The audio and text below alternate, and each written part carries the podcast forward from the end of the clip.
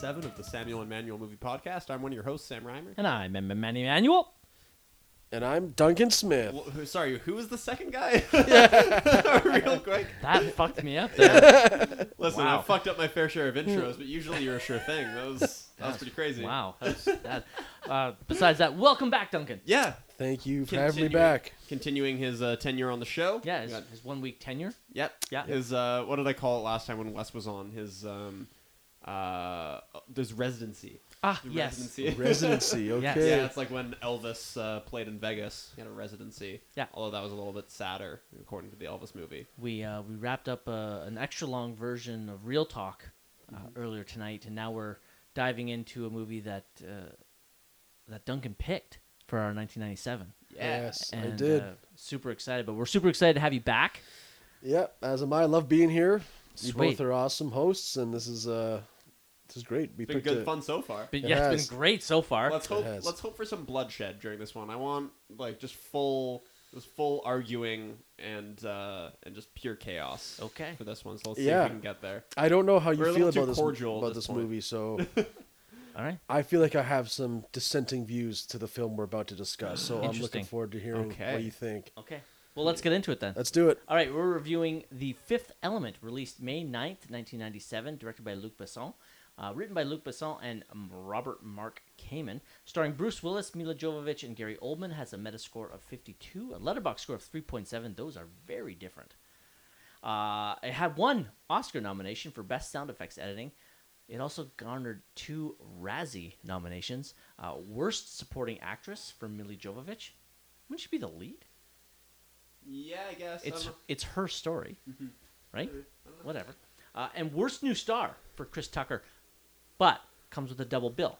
new you got- star for Chris Tucker. This is sort of a debut, I guess. Yeah. Oh, uh, so Really? it's, I didn't know it's, Uh, he's getting nominated because of his appearance in this film and in a movie called uh, Money Talks. Yeah, Razzies kind of combine Yeah. movies for the same nomination. Right? Yeah, yeah. So- Uh, it had a budget of seventy-five million dollars. It grossed uh, sixty-three in the U.S., making it the twenty-sixth highest-grossing film, but two hundred and sixty-three worldwide. So this movie made up for it uh, uh, over in Europe and, Yeah. and across the globe.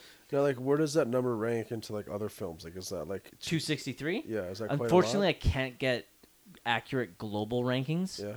Uh, with the website I use, I can get very accurate. The director North Luc American Besson ranking. is pretty well known in France, so I have to imagine they did pretty well over there. Do you Cool. remember the other movie of his we've reviewed? I did, and I'm going to talk about that. Nice. Yeah. the plot in the colorful Speed two. That's Jan de Bont. Uh, plot. In the colorful future, a cab driver unwittingly becomes the central figure in the search for a legendary cosmic weapon to keep evil and Mr. Zorg at bay.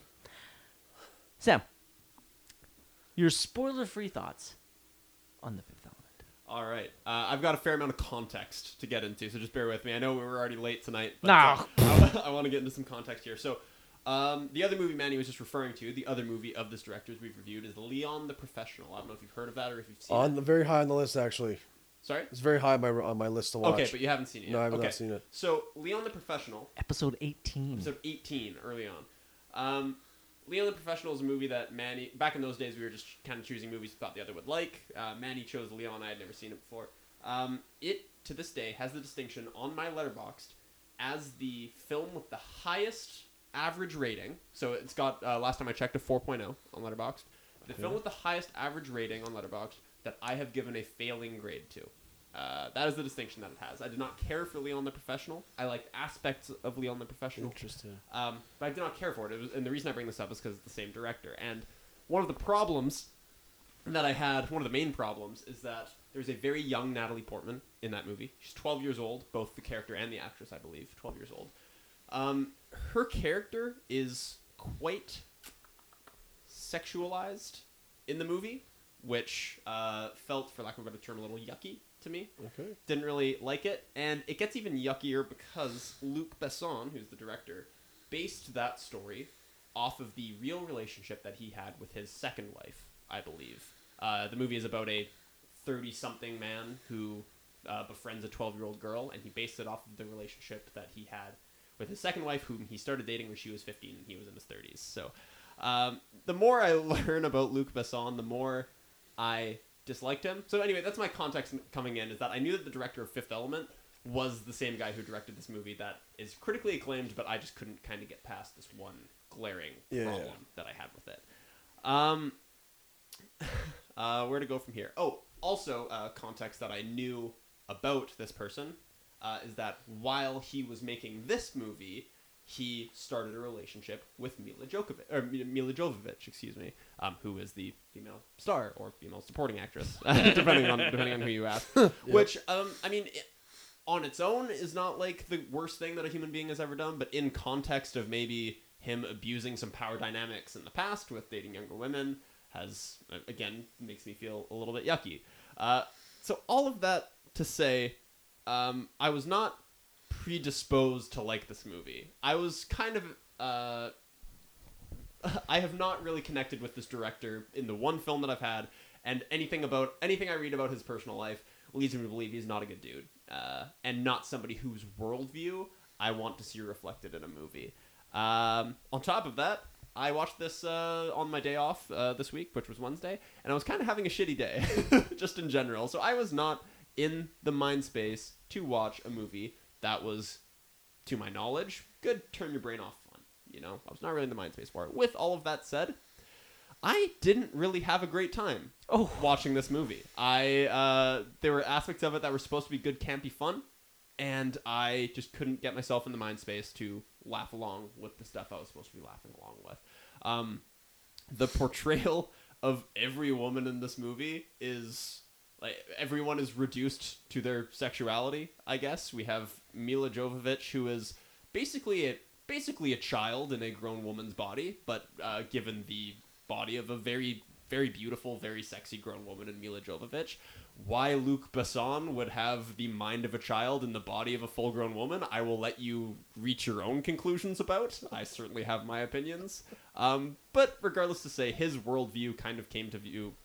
I felt that I caught a glimpse of his worldview in this movie, and I didn't really like it. Uh, so that was unfortunate. With all of that said, uh, this is clearly a lot of fun in regards to the the spaceships, the aliens, the effects, the mixing of um, the mixing of practical effects and makeup with uh, CGI, which still would have been pretty much in its infancy at this point in film. Uh, it's utilized in a really tasteful way that doesn't age particularly poorly. The movies that you go back and watch now, uh, where the CGI is aged the worst, is where it's being used as the primary um, mode of uh, of effect, let's say. But using it in tandem with other practical effects, with real makeup and real people and real real sets, is a really effective way of using it, and I, I felt that was all very good. Um, much of the stuff that was supposed to be fun came off as annoying for me. Um, so Chris Tucker, uh, if you read through any of the Letterboxd reviews, many people are saying this is a, a career-defining performance for Chris Tucker. No wonder he blew up after this. I just I found him irritating right from the get-go, and I, I couldn't get on board with it. Um, so so yeah, that is an unfortunate thing about the Fifth Element. I admire the ambition to create this big this big world uh, full of full of characters, but um, I found this to be on the same level as like Hudson Hawk, and not in a fun way. you know, I, I found the dialogue to be pretty cringy, and I found Bruce Willis's character to be basically the same character in Hudson Hawk, just like a a, a grab bag of cliches uh, that uh, worked to varying degrees. It's not to say I didn't enjoy anything. This has Gary Oldman in it, who is also the only thing I enjoyed about Leon the Professional as well, or one of the only things I enjoyed about Leon the Professional. Does great work here as well as another villain, as Zorg, which Zorg, the name Zorg is a great um, segue just to at least mention that Luc Besson started writing this script when he was in high school. Apparently, is is a good place to start there. It comes off that way a lot. Having a alien supervillain named Zorg is is a, a great a great indication of that. Just the following year in 1998, we would have Zurg in uh, Toy Story 2 as well, which is kind of funny. Ah, yes. um, so yeah, I mean, But isn't Zurg mentioned in Toy Story 1? yes, Yeah. yep, the, the evil Emperor Zurg. That's a good catch. Yeah. So uh, the fact that um, I don't know, just a lot of the a lot of the character names, a lot of the character, a lot of the persona, and uh, I, I don't know, just something about this movie really irked me from the get go, and it just could not recover. So that's that. I didn't enjoy nothing about it. It it it certainly had its charms, and I can see why people are overall charmed by it. It wasn't it for me, and I realize this is probably not a great vibe to start the episode on. I hope at least one of you liked it, so that we can uh, maybe have a little bit of a uh, debate about it. Um, we did have Wes on the podcast a few weeks Say, ago. Like, you're not hoping for another Kundun? yeah, so we had Wes on to talk about this movie called Kundun by Martin Scorsese about the Dalai Lama, Okay. and uh, all three of us gave it a two. So, so it's just kind of us shitting on a movie for a little bit. Um, I I hope uh, that one of you enjoyed it, not just so we can have debate on the podcast, but also because I just I hope you guys had a better time than me. Like there is a lot of fun to be had there. I recognize it. Um, it just wasn't had by me. So I'll, I'll leave it there, and we'll get into maybe specifics. Um, and I think we are on to Duncan, if I'm not mistaken. You bet. Duncan. Um, I I couldn't feel any more similar to you. Okay. You know, I feel a little bit vindicated, at least. I fe- I feel like I'm not taking crazy pills anymore. no, no, no. So actually, the context you gave to the director really made me kind of look at the film in a different way. Like, even when you said he started writing it when he was a teenager in high school, like it kind of, I'm not saying it explains, but it gives more context to like why maybe the female characters are d- portrayed as they are. You know, like even with the portrayal of a uh, futuristic society, like to me, it just it doesn't seem like. I don't know. I hate to use the word childish because it's not childish, but it seems uh, young, young, like a young interpretation of what the future is, you know. And I think you see it a lot with like Chris Tucker's character, where uh, I don't know what you would call it, but like the the assumption that like things that are extravagant and like expensive have like this like loud dude who's like always so hype. It's like that's not like if I spend a lot of money to do something, the last thing I want is a loud ass fucking dude around me all the time announcing shit. Like I'd want someone just to be not that. So like he also though for me was a point of the film that like his character was like like just trying too hard. Like really fell flat for me and I didn't uh I was excited to see him on the on like the actors like the list. And when I saw him on screen, I was like, man, don't be on it. Like, don't get off the screen. You know, I didn't, I didn't like him on the screen. It wasn't a good part of the movie for me. Bruce Willis's character was, was, uh, was a plus. I thought, yes, it was cliche, but at the same time, those things or those cliches and those like moments you kind of like laugh are what got me through the film. You know, um, start to finish, uh, it starts off strong in my opinion. Really gets you in with the mystery and like the world building in a sense, and then it kind of just like, you know, goes somewhere. Uh, yeah, like kind of I don't I didn't really putter out to say, but like it, I felt it, it was so front heavy and it felt so good when I started it, and at the end you're like, oh, okay, like it was it was fine. I don't know, like it's a good movie. I don't want to say it was it was bad, but what I have heard of it previously to watching it was I thought it was gonna be like uh, not to compare it to like like the Matrix or something, but I thought it was gonna be like like like like changing like like people saw this movie they're like we have to do movies like this from now. Like I thought it was industry changing, critically acclaimed, like a cult classic even. I thought, but I just didn't get any of those vibes from it, and it just kind of maybe it was my own story built in my head about the the stuff around it, you know, like all this all this story around it, but it really kind of just was was average for me. It wasn't anything good. It wasn't particularly bad. It was just a movie. Yeah. Okay, two uh, two uh, underwhelming uh, Yes. responses to the uh, to the film right away. Manny, uh, any hope for us at all? Any hope for us here? Both of you guys didn't quite mention it, but it was kind of implied that this was both your first watch of this film. Oh yeah, that's very Yes, true. Actually, yes. so um, I'll. I gave a lot of context about Leon. I didn't mention. I mentioned this to. I know you know this, Manny, and I actually mentioned it to Duncan off air. Um, my entire experience with this film, um, other than what I've heard about it, is that I put it on once, probably like seven or eight years ago.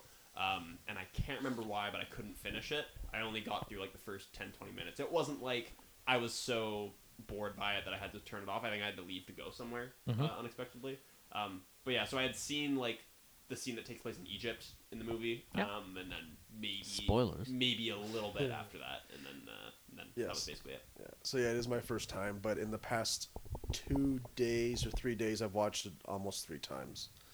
Oh. So yeah, I want to be prepared for today. So yeah, I do like one time, but not even thinking about the questions. Next time, taking a bit of notes, and the third time is completely analytical. Honestly, if you have the time, that is a good way to do it Yeah. because like there, it's a very different experience. Like watching and consuming a film, just like just Yes. because, just to watch a movie, um, than it is to like dissect it, take notes on it, like Yeah. think about why you liked it, what you liked about it, what you didn't like, all that sort of stuff.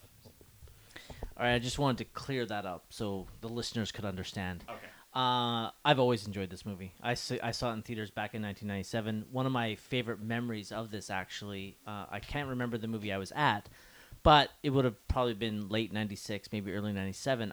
I was in the theater and the trailer for this came on. This is the, like, along the heights of Bruce Willis's fame and popularity. And the movie starts. I, I, I should have brought up the trailer, but there, um, if you guys can remember the shot of when he's in the cab after an accident has occurred and he looks this he pans from right to left to look to, at the police cruiser that's outside uh, that's the shot th- that's the first appearance of bruce willis in the trailer and it's the only time it's ever occurred in my movie going experience the theater cheered For a trailer. for a trailer for his appearance. That's It was fucking weird. And I remember like, fuck yes. I would give anything for that to happen nowadays. So I do remember that. I saw this in the theaters and I was completely entertained by it. As the years have gone by, I have watched this numerous times. Again, I've probably I'm not sure how much you listen to the podcast or not, but my whole 90s and probably the first half of the 2000s, I only watched movies. I didn't watch any TV. I was constantly watching movies. And this was before streamers, so I could only watch ones I owned. So I would just rewatch movies over and over and over and over again. And this was on heavy rotation. Uh, I've always enjoyed this movie. I kept putting off a rewatch of this because I knew that we were reviewing it for the podcast. And so it's probably going it's probably been about a good 8 years, if not more since I've rewatched this. So, on this rewatch, I think I was the same mindset as Sam. I didn't enjoy this as much as I used to.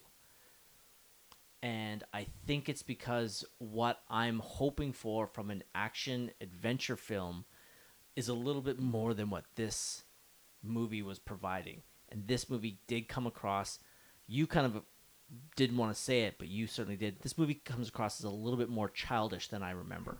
The dialogue wasn't quite as strong Yeah. as I remembered it. Not that I ever thought this was like great dialogue, but I don't remember being it this weak. The other thing, though, this movie carries a lot of. I can't quite put my a, a, a label on what I'm trying to. It's like nostalgia. It's a shared joke. Is basically uh, one of my former coworkers, Brian. Uh, he really likes this movie, and him and I would throw quotes from this movie. Most of them being either from Ruby Rhod or from Leeloo, hmm. and they those quotes when he would say them would make me smile. So I have a lot of residual joy from this movie because of inside jokes with friends. So I've always had a good time with this movie, but this movie wasn't as good as I remembered it being. That's my spoiler free thoughts. Wow. Cool. Yeah. Okay. Okay. All right. We'll have some fun with it. I think Uh, we will. Do you want to take us into spoilers, Duncan? Yeah. Do you remember the thing you have to say? Yeah, but you count it down first, right? I just don't scream this out loud right now, do I? I remember what I'm supposed to say. You gotta give the you gotta give the spoiler warning. Um, oh, like okay. uh, we're gonna talk about spoilers in the movie now. So Yeah. if you haven't seen the movie, um, stop listening. Um, hopefully, when you finish watching the film, you pick up where you left off. Uh, it's gonna be lots of fun after this. Um, but there's spoilers coming. Oh, three, two, one, go fuck yourself. There it Nice. is. Well done. yeah. All right, Sam. Perfect. What scene are you picking this- for us to discuss first? Yeah, where do I want to go here? Um, why don't I start? I'll start with the aforementioned opening scene in Oh, Egypt. okay. Um, uh, this uh, I I have no problems with this, so that's uh, a good place to start. I actually uh, got a, a good laugh. One of my uh, not like a not like a hard laugh, but a good chuckle. Um, Aziz Light is a, is, a, is a really good gag, and not only Aziz Light, but the, the tally, the, the running tally Yes. of how many times he says Aziz Light is actually uh, that was a, that was a good laugh. out of that. Aziz Light is one of the quotes. Sadly, I didn't include it in my quotes later, but that's one of the many quotes that my friends and I would say. Yeah, it was. Uh, it was certainly a good one. Uh, so um, the opening scene uh, certainly sets up the mysticism of the whole thing, sets up the mythology of, of the whole thing. Um, one of the things that I didn't really allude to, um, maybe. Uh, Maybe Duncan felt the same way, uh, although you both have now seen the movie several times, so maybe you don't feel the same way. I found this movie to be incredibly convoluted.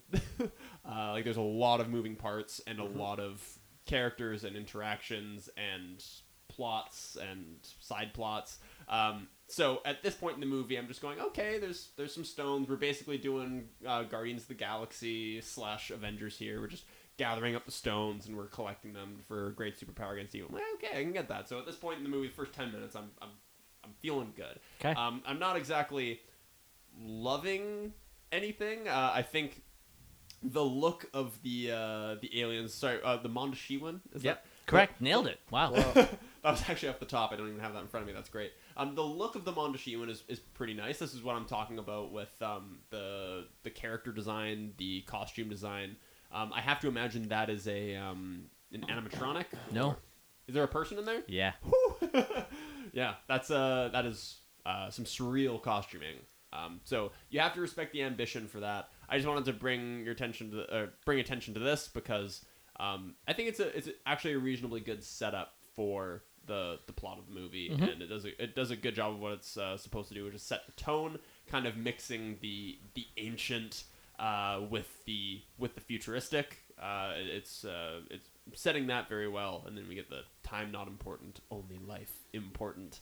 Um, as his hand gets shut in and into the gate. So, um, promise. I, I wanted to at least uh, reflect on this moment of promise before uh, before Chris Tucker Before it all comes. came, before it all came tumbling down. before it all came tumbling down, at least. Interesting. Um, Okay, Duncan, your thoughts on the opening scene? Um. Well, that that was one of my scenes. I'll start right there. Actually, I picked the opening scene because with everything you said, I totally agree with that. It sets up.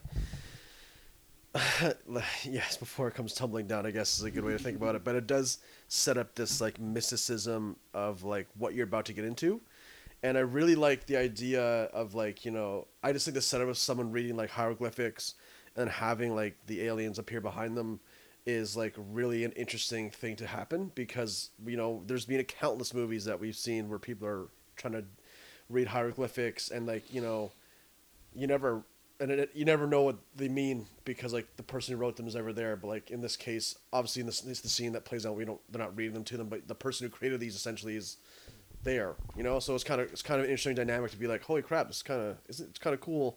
And i put myself in the in the in the shoes of the of the um uh like i guess he's an archaeologist we could say right?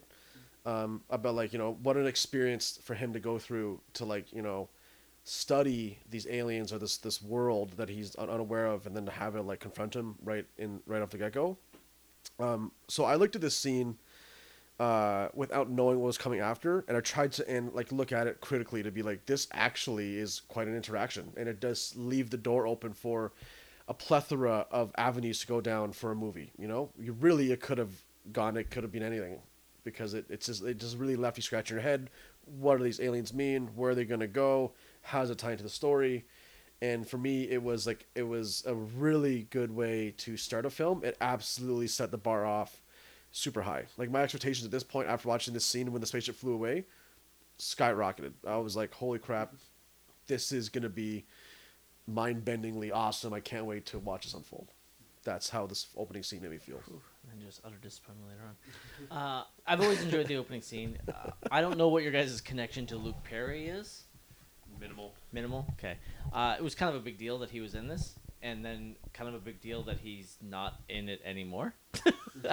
After this, uh, he was a pretty big star. Oh, That's you know what? I saw his name in the cast list, and I was trying to rack my brain, like, who was he? Like, I just watched this movie. Who the fuck was he? So he was the the younger of the archaeologists. Yes. Okay.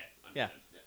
understood. yeah. So he's riding high on Beverly Hills 90210, and I, I'm not sure if the show was still going at this point or if it had ended, uh, but it's pretty close. And yeah, so that that was a a pleasant surprise in the theater. Not that I, I, I actually legitimately don't think I've ever seen an episode of that because it was TV and I didn't watch TV in the 90s. But um, I agree. I think it sets it up fine. I've always found it amusing, though, uh, even back then, that the Mondoshawan are the protectors uh, against this army of darkness or this this evils, and they're uh, incapable of moving at a high speed. so they're they're just like if you grab that key and ran, they will never get it back. Like they're, they're, it, they are they are not built uh, for speed or for anything whatsoever. It's like it's like there's someone in that suit. Yeah, it's, It's all like that. yeah. yeah. So it was uh, that that was something I always kind of scoffed at Yeah. is that th- they're they're not the design of them and the look of them is super fucking cool, like super cool, but the realistic application of those people in the real world is pretty hilarious to think about. Um, but yeah, it's a good pick. Good pick. All right, Duncan, what scene would you like to discuss next? Uh, the scene. Um, okay, so more specifically, the interaction of uh, uh, Leeloo breaking the glass when she's first created. Okay, so Leeloo being built, that whole Being, scene. yeah, that whole scene. Like the like, what really actually set this point off for me is when the the doctor or the scientist like whispers to himself like perfect. Yeah. You know, and like it kind of just uh, sets up the idea that like what you're about to see in front of you is this like perfect being. You know, it's like crazy. Like oh my gosh, can't believe this is happening. And then uh, like the general or whatever is like, you know, is that is that safe? Is that unbreakable? And then he's like, yeah, yeah, totally safe. And then you go down there, and then she punches through the glass to like punch him in the stomach or grab him. Or I can't remember what she's actually. She think grabs she grabs his kid's keychain so she can get out. Yes. She grabs that. And right away you're like, all right. Holy crap. This person just broke through this glass. Like, you know, again, coming off of what we just watched. Um, actually, the scene in between the starting, you know, like the, the middle, uh, the scene when they when they shoot the The Mondoshawan down. no the the orb the the big orb but that's not the Mondoshawan is it? Oh no no no that's yeah that's the that's the darkness or yeah the they dark the, the orb thing they're shooting the grows Yeah. and it's the crazy you know what i mean? Like it's it's just to me again at this point the bar is getting even higher you know? Like this Mm-hmm. girl's created she's perfect she punched through the glass that's unbreakable like what is what can this girl do? You know like it just was like wow unbelievable. And then again i i'm, I'm not again i'm not going to critique like the logistics science behind it but like it seemed kind of cool to see how they constructed the body in this pod. Like i'm always intrigued by like how movies back in the day portray these hyper futuristic scenarios and i actually thought it was like kind of fun and cool. I was like all right so far so good you know? Um i just think it's like it's a pivotal scene in the movie seeing her created. And again it only further sets the bar high into like where is this really going to go Yeah. Yeah. Cool. Sam. Yeah, I think at, th- at this point, uh, I was already kind of raising a quizzical eyebrow. I was like, uh, where where are we going here? Because we'd already passed the scenes of like uh, the president uh, and his generals firing at the the great evil, uh, which was varying levels of fun, I guess. Um, I, I I'm still I'm still in in salvageable territory at, this point in the movie, and I, I, I have a good enough time with uh, the Milla jo- Jovovich um, escape. Um, this I think is a pretty good example of childish writing when you have for some I can't really uh, explain why, but something about having a character go this glass is unbreakable and then having a character punch through it just seems like something I would have thought was really cool when I was Yeah. 15. Like- Well, you you know when he said it, he was like, "The glass is unbreakable." My head, I was like, "Well, yeah. I know what we're about to Yeah, watch." exactly. You know, like you yeah, don't say that, Yeah. unless you're about to watch this glass get Yes. broken. So I don't know. Some uh, at this point, I was already kind of um, there were aspects of the dialogue that really stood out to me as a little bit silly. Let's Mm-hmm. say a little a little bit silly, and um, I frankly wasn't in the mood to have it. But um, no qualms with the with the escape itself. I mean, she does break through the wall of this like high security thing. It's like made of like tinfoil or something. Which is kind of funny, but you know, uh, you, you can look if if it was a movie I was having more fun with, it's the kind of thing I would would have looked past for sure. Totally. We- And we've talked about that before. When you're having a good time with the movie, you overlook small details. When you're not enjoying a movie, you're like, "That's fucking bullshit." Yeah, those walls are made of tinfoil. That would never happen. Yeah, that's stupid. Uh, Least realistic movie about the year 2260 ever. yeah. uh, I've always actually enjoyed this this scene, and I had this on my list as well. Uh, I I love. I think, especially for '97, the special effects of Leeloo being reconstructed, I think were magnificent. Uh, basically, it's a 3D printer, is what it is. Yeah. Yeah. And I loved it that it's putting the bones together. Yeah. And that. I like, I uh, like the layers of the head as he saw them getting stacked. I was Yep. like, "Oh my god, that's crazy cool." Yeah, I, I thought this was great. Uh, even back then in '97, it was before I worked there and before I had done anything. But I always loved uh, when they slide the protector on and they bombard it with solar. Like he calls it something else. It's basically shining UV light on this body to make it grow skin, and Uh-huh. and well, that's what our skin is. Is it's protection from UV light. That's how. That's why we have it. And so I always thought that was awesome. And this time again, after I had a tanning salon, I was like, that's exactly what our skin is. It's our protection against ultraviolet light. So I've always thought it was awesome. Found it awesome again. Um, Milla Jovovich is a very attractive woman, and in '97 I would have been 21, so she was really fucking attractive, and I always enjoyed. Still, still really attractive. I'll say it as well for the listeners out there. Still very hot. Um, I always enjoyed. We'll get into it later. We'll see. Uh, her athleticism has always been admirable. She, I watched a, uh, the Resident Evil movies. I, I think I watched a, one or two of them, and That's the same. Person. Yeah, Yeah. Okay, thought so. One of those thoughts I didn't want to say it out loud to you both in case it No, that's- wasn't. That's, cool. But No, I it's- was like, it's that's person. uh, yeah. I would I would argue um, those are probably the two things she's most well known for, as being Leeloo from Fifth Element and uh, whatever her character's name is from Resident Evil. Yeah, I have no idea what her character's name in Resident Evil, but yeah, hundred percent. Um, she, while this is early in her career, obviously she does get a lot better in regards to. Well, the the fight choreography in this film is extremely weak, um, and Milla Jovovich doesn't quite sell it enough, so it's hard. Hard to buy into some stuff later on, but in this scene where I don't know if it's her the ones doing the backflips or not, but seeing her when she's running and stuff, it's believable. There are a lot of times when I've seen both actors and actresses run, and I'm like, "You're not very fast for real life. Yeah. you are not Tom Cruise." yeah. Uh, so, but I've always I've always enjoyed. Um, I've always thought this scene was really great, espe- like the special effects. Her being reconstructed at the time in '97 was, it fucking blew my mind. I actually I actually thought that effect was pretty cool. That's a good example of while I while I could tell, of course, it was CG.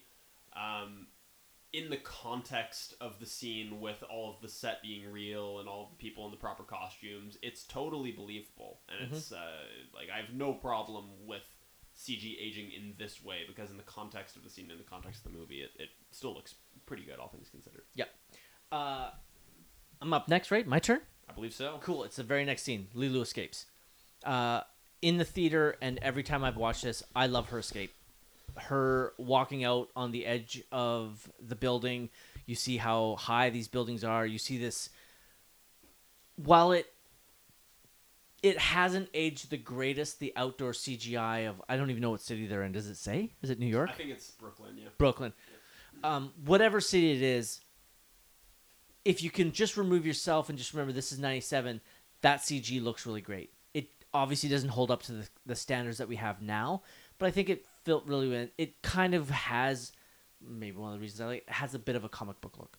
And uh, it looks really great. Um, as soon as the the moment was about to arrive, it reminded me of another movie. But when she dives off the edge of the building, it reminded me of Spider-Man into the Spider-Verse when Miles jumps off. Uh, Far superior shot. Far. and, and movie. Far superior. But it it they were it it gave me the reminder and when it was about to happen, I immediately started looking I'm like did did Spider-Man rip it off? Like is it going to look the same and then it, it doesn't. But it it brought that that that shot in fucking into the Spider-Verse is fucking unreal. Um she lands in uh Korben Dallas's cab and this is where this is where I'm feeling probably a lot of disconnect might be or or some differences will be to me. I think she's fucking adorable. Her the divine language uh, which I'll get into later, uh, they actually did invent her and Luc Besson invented together. Uh, she, the way she's speaking it, it is extremely apparent that they did actually create something because it does not sound like gibberish. There's numerous times where someone's speaking an, an alien language where I'm like, you're not really saying anything. You're just making sounds. The way she inflects everything and that came across as nice. This is part of the. This is one of the famous, air quote, famous quotes amongst fam- is the is the big bada boom, and she completely. She in '97 completely won me over with it. I found it completely fucking adorable. Now I find it nostalgically cute, and it just reminds me of me and my friends constantly saying "big bada boom." Um, her because she's the supreme being and all that, she is much like other chosen ones. She is learning at an accelerated rate. Her reading "Please Help" and trying to say it, I enjoy. Uh, the moment the chase begins, that I don't know what it what the what the fusion is, but it's like the techno and East Asian yeah, type I, of music. I agree. Fucking loved it. I loved it back then. It was unlike anything I'd ever heard in '97. It was something brand new. Where someone like Luc Besson, who comes from Europe, you know, though that type of music is probably sweeping through. Like they're not that far from Turkey and from Serbia, where that type of music is probably heard a lot more. But for me in North America, uh, I fucking loved it. I thought it was the coolest fucking thing in the world. Hearing it again just brought back that joy for me. I think it's a great moment of score in this film. The car chase scene is decent enough for what it is. It's fine. I do love that when uh, Korben Dallas flies down, she smashes into the, the divider. I fucking always get a little giggle out of it. Not a huge laugh, but I'm like, that's a nice touch. A lot of times they won't do something like that. But um, I think it's a, a d- decent enough scene. It's one of the it's one of the scenes I've always liked. The big bada boom and the musical score have elevated this scene for me. Um, it's my thoughts on Leeloo's escape. Sam, Yeah, I, I'm still I'm still uh, optimistic at this point in the movie. I, I'm having a, having a fun enough time with the escape. Um, I don't really. Um, I don't know. I, definitely uh, the, for lack of a better term, the meet cute uh, between uh, Leeloo and sorry the Korben. Korben. Yeah.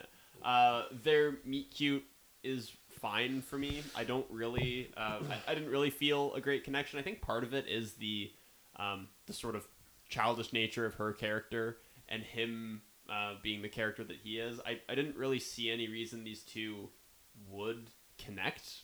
Like, Mm. I didn't really find anything that they could connect over. Yep. Um, obviously, uh, she is in great danger, and he was saving her. So, I mean, you can you can run with that, I suppose. Um, but uh, so I'm still optimistic enough at this point in the movie. Um, but then we get to uh, I think this is still the same scene. We get to the McDonald's product placement. Yep. Uh, and I had a moment where I was like, this might be a bad movie. Like, oh no! am I am I watching a bad movie right now? That's two two golden menus, please. Oh no!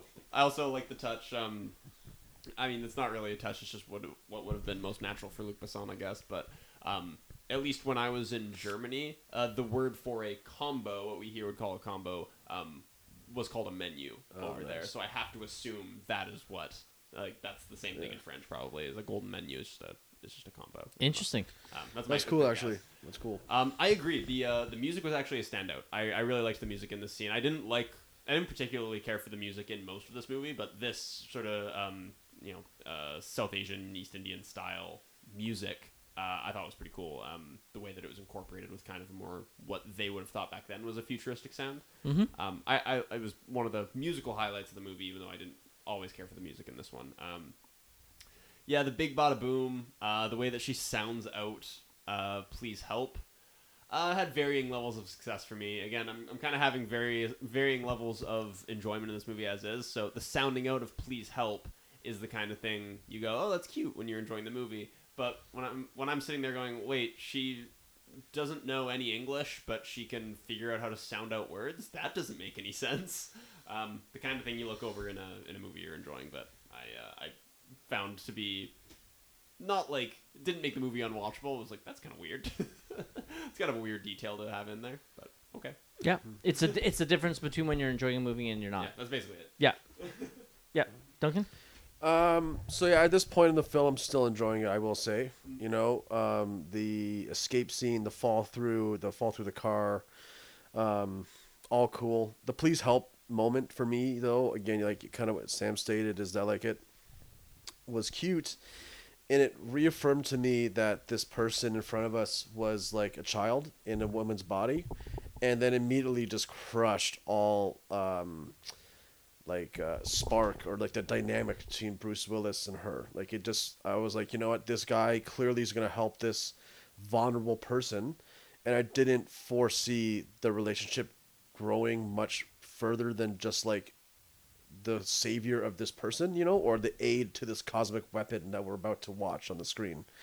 Uh, the car chase was fun. Um, I I tried my best to stay in it, but it kind of took me out a bit. Was the it was like the effects of it and like the CGI just like I don't know, and it, it's it did age well in my opinion. Like, it still looked cool, but some of the turns, like when they're like, I think under a bridge or something, like it's just the two cars, right before the cruiser crashes into like the McDonald's truck.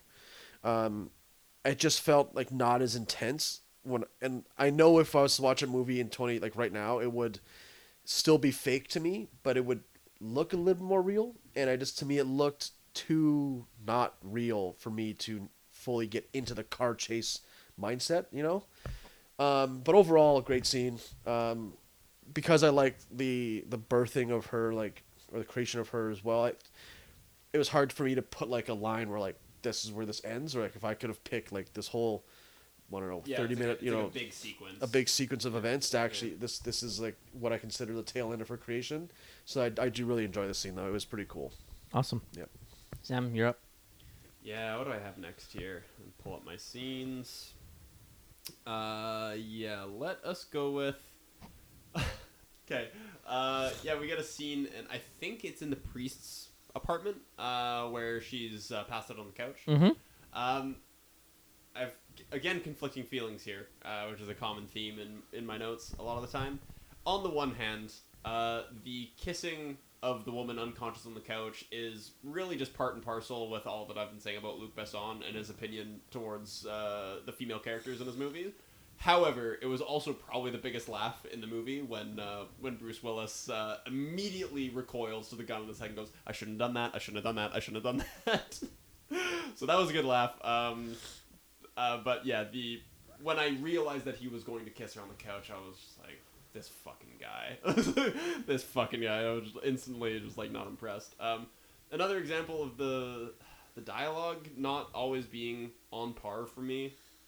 Um, while the uh, "I shouldn't have done that" was a really funny line, him latching onto this one gibberish phrase that she has, uh, uh, which means "never without my permission," just struck me as like, uh, like it's all gibberish, man. Like you didn't you didn't hear her say that, or you didn't latch onto that phrase because it's all gibberish. That's at least my uh, what I think uh, would have happened in that scene. But um, yeah, while while it has its problems, this was also probably the uh, the biggest laugh of the movie for me when uh, when she holds the gun to his head and tells him to fuck off.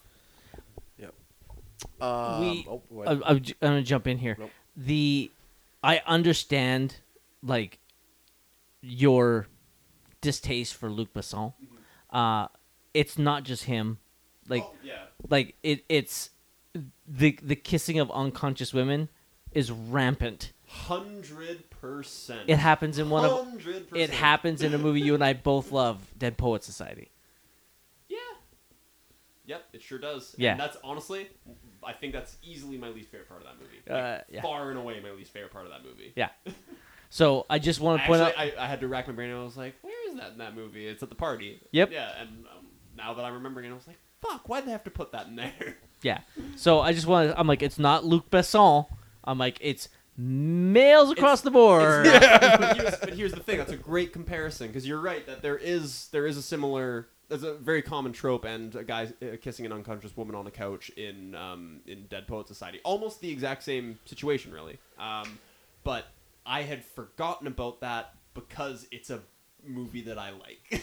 that's that's really just what it comes down to. Every time I watch that movie, I'm always like, oh yeah, this part. Fuck. Oh well. And then and then it leaves, and I like forget about it until the next time I watch it, Yep. or until we bring it up on the podcast. Yeah, but in my head now, Fifth Element is going to be that movie where that guy kisses the unconscious girl. the one movie where that happens. That's right. No, that's not true.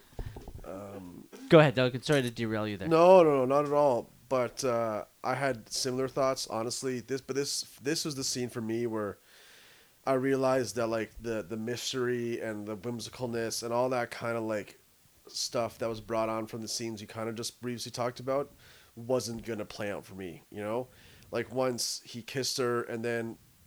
To, to my actually like I really appreciated what he did you know the recoil the apology like he realized he shouldn't have done it it would have been like a little bit more of a harder pill to swallow if he was like, you know, oh come on, you know, like it's me, you know, like I don't know, he turns into some some dude like that. So I, I, I saved you. You owe me. yeah, yeah, exactly. You know, rips his shirt off. I don't know. So I I, I appreciated that, and then I liked the. Uh, because I'm pretty sure it happens after that scene when the priest is like the fifth element and like passes out. Uh, so like that whole play of like comedic events, let's say, I was like, okay, took my foot off the gas of like sci-fi mind bender, you know, and like kind of accelerated on the this is gonna be a fun movie that I'm gonna watch the next two hours or an hour and a half at that point or so. I was like, okay, this is fine. Um, And then two more times after that. yeah, yeah, exactly. And then I put it in neutral, and that was it.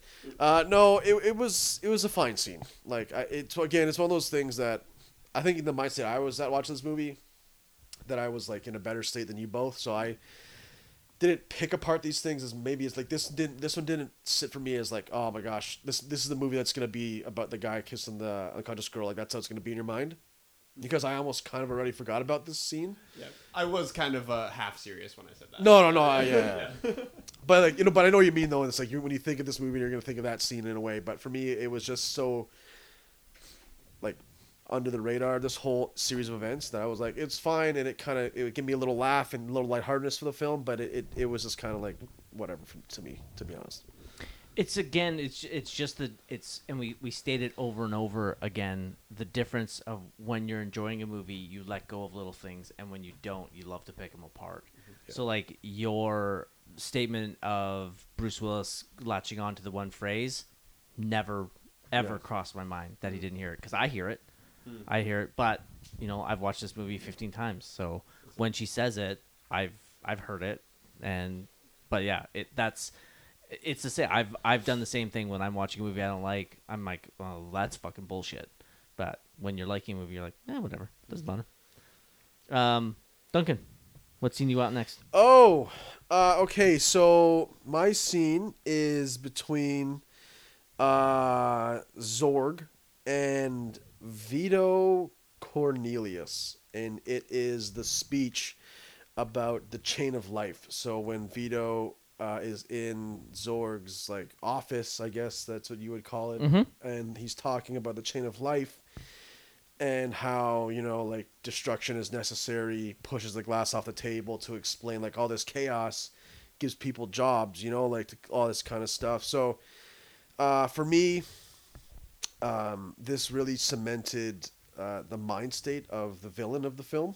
Like it was probably one of the like because previous to this scene when you see Zorg, it was like uh, I feel like his seriousness as a villain wasn't really cemented because he's like this guy selling guns and it's kind of comedic. The, blow, the these things blow up and everything, and then this scene, it's like wow, this guy actually has some twisted views. It's pretty dark. Um, I don't disagree with some of the things he said. Like you know, sometimes destruction is necessary. I guess you know we're not gonna go. That's a different podcast. You know, discussion. um, but I liked the uh, the dynamic between both the characters. Actually, like if I had to pick like a scene of the film that was like the best acted, this probably would be on my list. I really liked the the play of and like the cockiness of of, of Zorg, and then um, when he breaks the glass and then like starts to choke, then you kind of see that switch where like the priest in the room becomes the cocky dick, and you kind of like, wow, actually, who's the villain here? Really, at this point, you don't actually know, because when he's choking and then he chooses not to help him, you're like, wow, this is this is actually quite a dynamics of of there's a lot going on here. The more meets the eye, you know. So I thought that was an actually this scene for me now again when I watch a scene, it kind of breathed life back to my experience, and I was kind of like, wow, this is this is kind of deep, and you know, I, I really this is probably one of my prob number two, maybe number one scene in the film. Nice. Yeah. Sam. Yeah, I uh, I actually echo a lot of that. Uh, Gary Oldman, I said in the non spoiler, was like one of the best parts of this movie for me. Yep. Um, in in Leon the Professional, he's the same way, and in uh, what was that uh, the one movie uh, where he plays the character Drexl? True romance. I remember his character's name, and he's in it for a scene, but I don't remember the name of the movie. That's how good he is as the villain. He's fucking in that, unreal as a in minor villain in that as well. Um, he is. Uh, I am so glad that he got typecast as a villain through the '90s because he is so good in all of these roles. This is no exception. Um, while I don't think this is on the same level as those other ones, it's still really, really good. And um, you're right that the best villains are the ones that you understand. And his monologue about uh, like Vito is trying to chew him out, like, dude, you're just about destruction. Like, you're not trying to create anything. And he's like, oh, whoa, we're the same. We're the same person. And he like really justifies his own point of view. He's like, look at me destroy this class. I've just created jobs for all these robots who have to clean it up. I am a creator. I'm just doing it differently than you. And he views himself as kind of the hero of the story. I think that's such a cool perspective. Even if he is um, reprehensible, uh, he thinks that he is the man. Uh, and I, I love that about this character. So yeah, this is one of my favorite scenes too, for sure. Yeah, I'm a big fan of Gary Oldman. Uh, he actually has another villain turn the same year in Air Force One, a movie I think you've seen. Yes. Yeah, he's Oh, oh yes. yeah he uh, he- Harrison Ford. yeah Yeah, get off, get off my plane There- or something. uh, he's deliciously evil in that movie as Yes. well.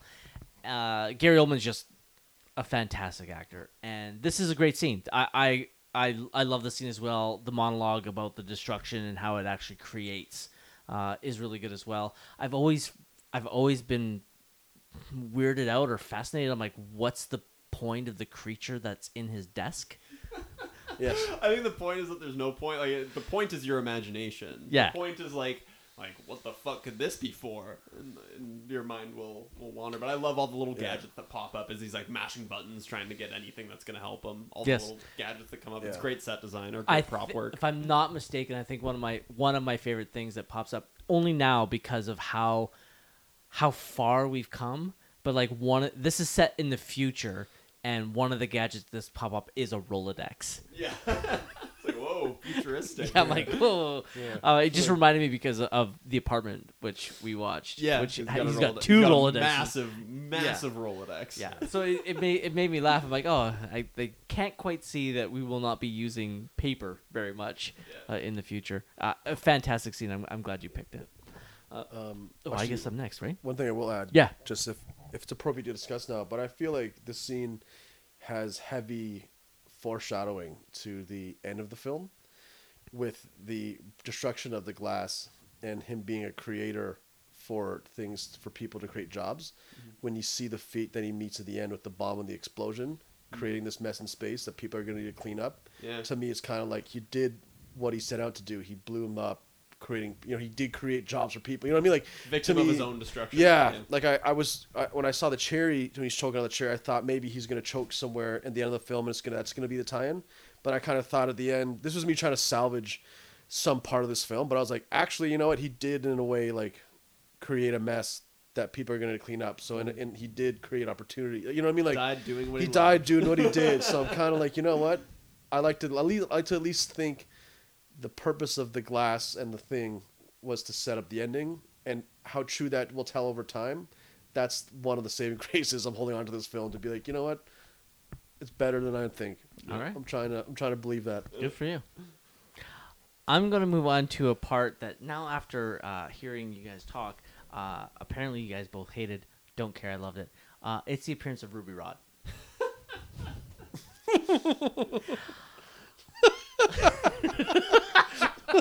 Please proceed. Yes, please, yeah. Uh, Korben has made his way onto uh, the spaceship on its way to Fhloston, and uh, Ruby Rhod, the uh, galaxy's biggest radio star, because radio apparently comes back. Big, big in the future. Yeah. yeah, big in the future. Yeah. uh, has come back and he appears, and this is the generally speaking the type of scene, the type of for performance, and the type of acting that I generally despise. Uh, over the top, over exaggerated, just um, swimming in the river of ham, as we like to say, and I can't explain why love it. Now, part of it is because uh, this was at the height of Chris. Tucker. well, I couldn't say the height. This is on the ascension of Chris Tucker's popularity and rise to fame.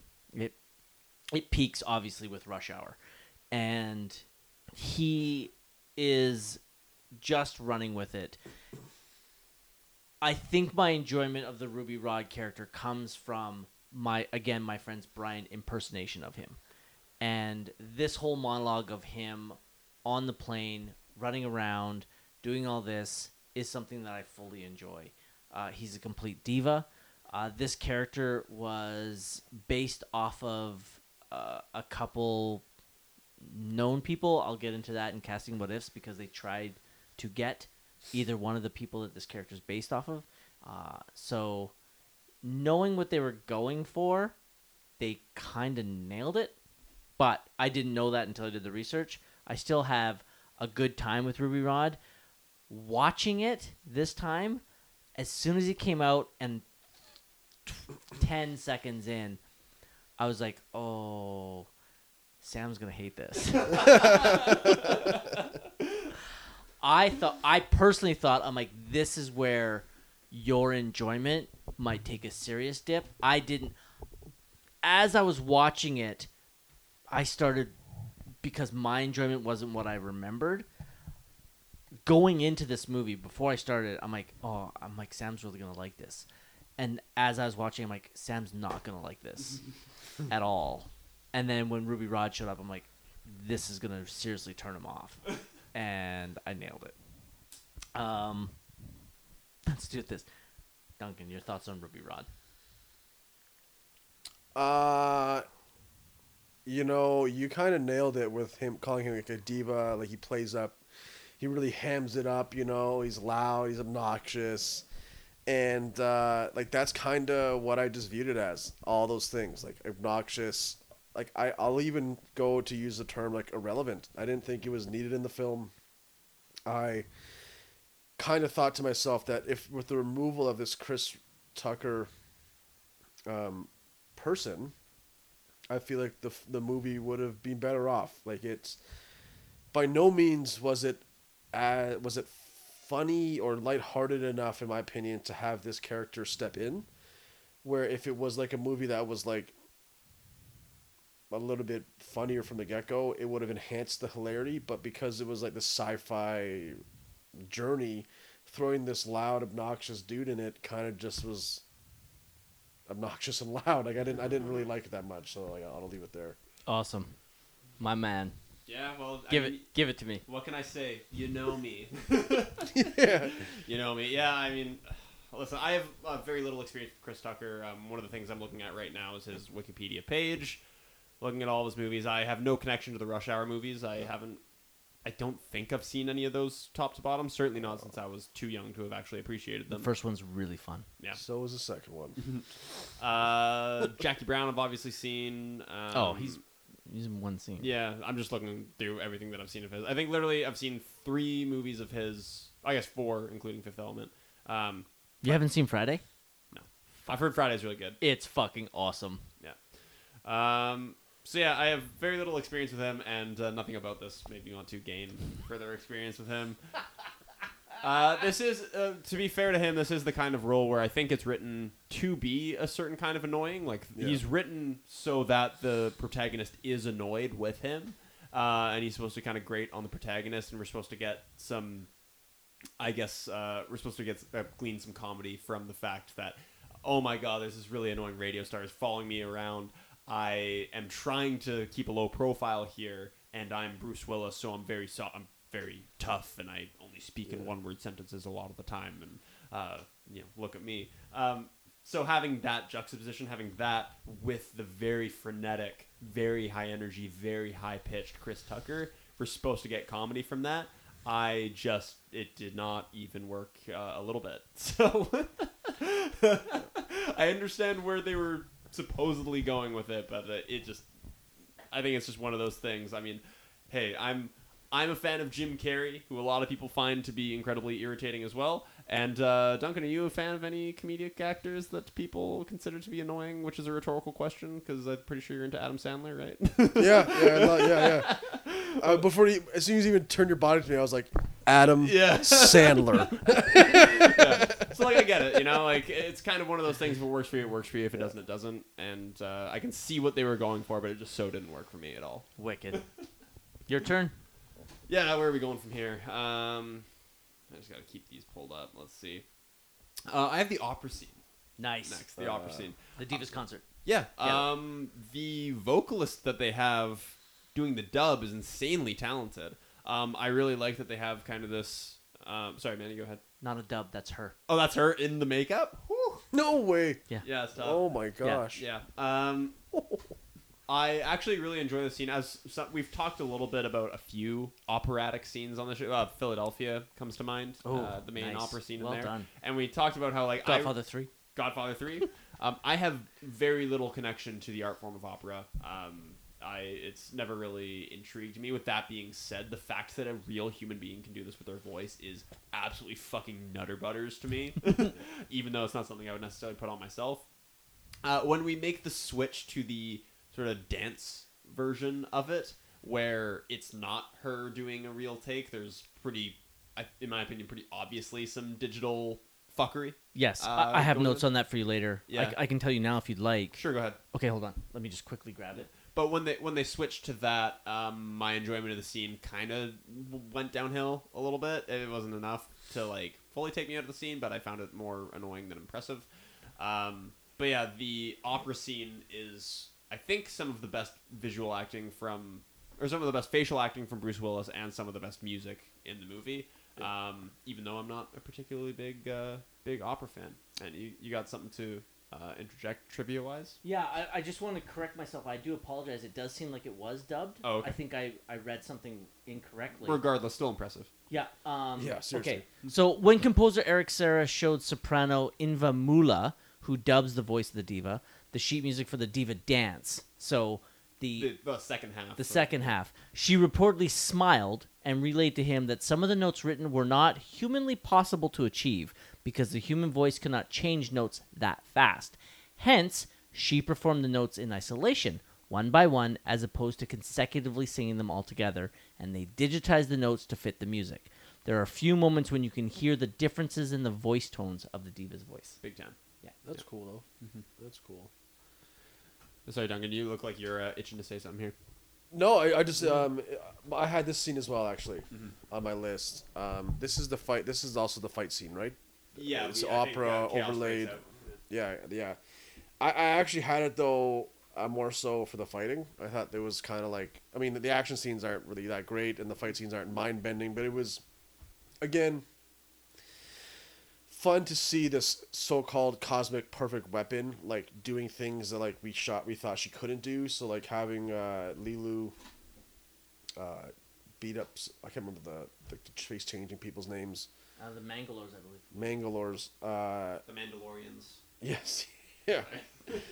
uh, uh, was was fun. Uh, and like you said though, like the facial acting from Bruce Willis, uh, the like the voice from the singer, like it, when it when it all came together, it was it was quite an like I felt like it was quite an impactful action scene.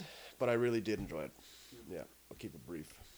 I love, um, I love this scene. I loved it. It blew me away when I saw it in theaters. The the opening opera, the the first half of the opera stuff, the actual opera, um, absolutely mind blowing. Here I, again, like you, I'm not into opera. I have literally no experience with it, but when I hear people sing it, um, in situations like this, and I've seen people clips of them doing it on like Britain's Got Talent and stuff like that. Uh, it's mind blowing Yes. that people can achieve these kind of notes and this kind of power uh, with their voice, and it, it always impresses me and, and basically kind of leaves me in awe. So being incorporated into this movie, uh, it blew me away. Plus the visual of that character design is beautiful, and I absolutely love it. The when it gets into the techno side of it, uh, I remember being really impressed uh, when I was younger, or, or when I first saw it. Know, I, I technically would have been younger. I never thought that it would have been that it would have been dubbed, that it was digitized to make all the notes. But I don't know enough about music to realize that. I just thought it was awesome, and I always I always love this scene. I just I think what it is is that this character design, the diva character design, is just something I've always been completely fascinated with, and I think it's one of my favorite. Well, it is my favorite creature design of this film, like running away. It's not even close. Um, so yeah, I've always enjoyed the the opera concert. Um, who's next? Duncan. Duncan. Me. Fire away. Um, so my uh, favorite scene here, not my favorite scene. One of my one of the scenes I'll, I'll mention is uh, the. I assume it's probably one of the more famous scenes of the of the movie, but like the negotiation scene, Mm. where he's like, "We're sending someone in to negotiate," Yep. and then he turns a corner and like just like blasts a guy, and then he asks, "Anyone else, you know, want to negotiate?" Uh, like, obviously, to me when I saw this, I was like, "Aha." 90s action movie check you know what i mean? Like Yeah, this is like, hundred percent. you know like this was coming in and I, I didn't know this was going to happen per se but i knew something like this was bound to happen in this movie. Even before when he's like looks over 12 on the left 6 on the right shoots back. He's like 9 on the you know what i mean? Like does this stupid thing and then steps out to, to shoot the leader. Then and then for some reason these animals just or these creatures just stop attacking and they're like wow this is it. Um, i just thought it was like so so Bruce Willis esque to like to like do this, and I was like, oh yeah, here we are, baby, action. What a what a trope. Um, uh, this is a trope that shows up from time to time. It's it doesn't like inherently make any scene or any movie it's in bad by any stretch of the imagination. But I feel like I've seen the whole we need to kill the leader because all Yeah. the drones will stop around them. I feel like I've seen that thing so many times. It actually appears in Endgame. I'm pretty sure. Um, doesn't it? Uh, isn't there a thing in Avengers? I honestly can't remember where you need to kill the leader and then. Uh, actually, I mean, maybe that's a slightly different trope. Regardless, the the fact that all of these alien creatures just I agree, just decide to stop fighting Yeah. because their leader was killed is kind of a um, an interesting writing decision, I guess. But, Yeah. Um, but yeah, I, I felt myself a little bit let down by the by the action scenes in it. Um, it felt like they were just trying to write John McClane all over again, but they watched Die Hard and went, "Oh, the key to John McClane is just have him say something quippy every time he does something." That's there's so much more to, to that character than that. So It has to uh, be at Christmas time. yeah, that's, Yeah. that's the other ingredient. It wasn't Christmas, so yeah, they missed out on the on the charm. Yeah, like that that line and that scene, like, I mean, I don't, I don't know how like I casting the decisions that they made, but I feel like that whole scene. I don't know if there's any actor out there that would have done it as well as Bruce Willis did. Like, if you put any other actor at that time, I feel like to say, does anyone else want to negotiate after shooting a leader in the head like that? I feel like that's just a, that is Bruce. Yeah, you that was that was written with Bruce Willis in mind. I feel yeah, like. yeah. Yeah, I could agree with that. Yeah, yeah. I, I it's a standard '90s action scene. Yeah. Yeah. I can't add much more to it. I think No, you, you, you, no. you, you fucking nailed it. yeah. Uh, mm, yeah, okay, I'll talk about this one quickly. Uh, because it, it's gonna make you guys mad. Uh, it's it's Korben versus uh, the Mangalores. Uh, it's kind of in between the opera and the scene you said. Uh, and the reason that I like this is because Chris Tucker is screaming the whole time.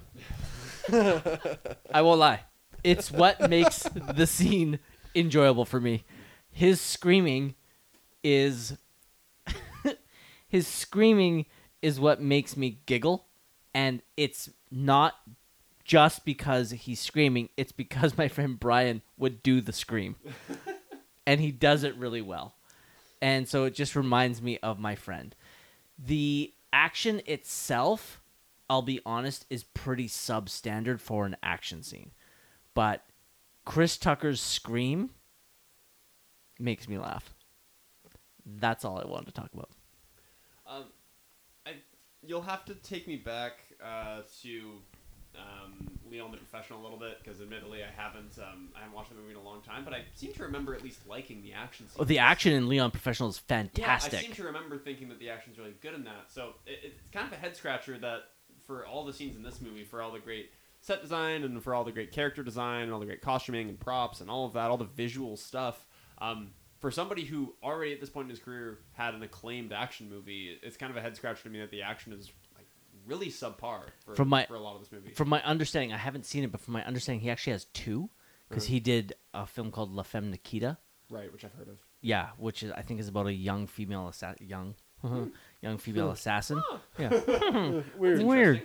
Uh, how young? I I'm from my understanding, she is of legal age. Legal to Which him, I mean or, you know? doesn't really matter to him anyway, but that's good to know. Yes. yeah, it's it's not a it's not a Natalie Portman thing. She's at, like in the early twenties. Uh, from my understanding, I have no idea. Yeah. But the the picture of the character doesn't lead me to believe that she's a teenager. Hmm.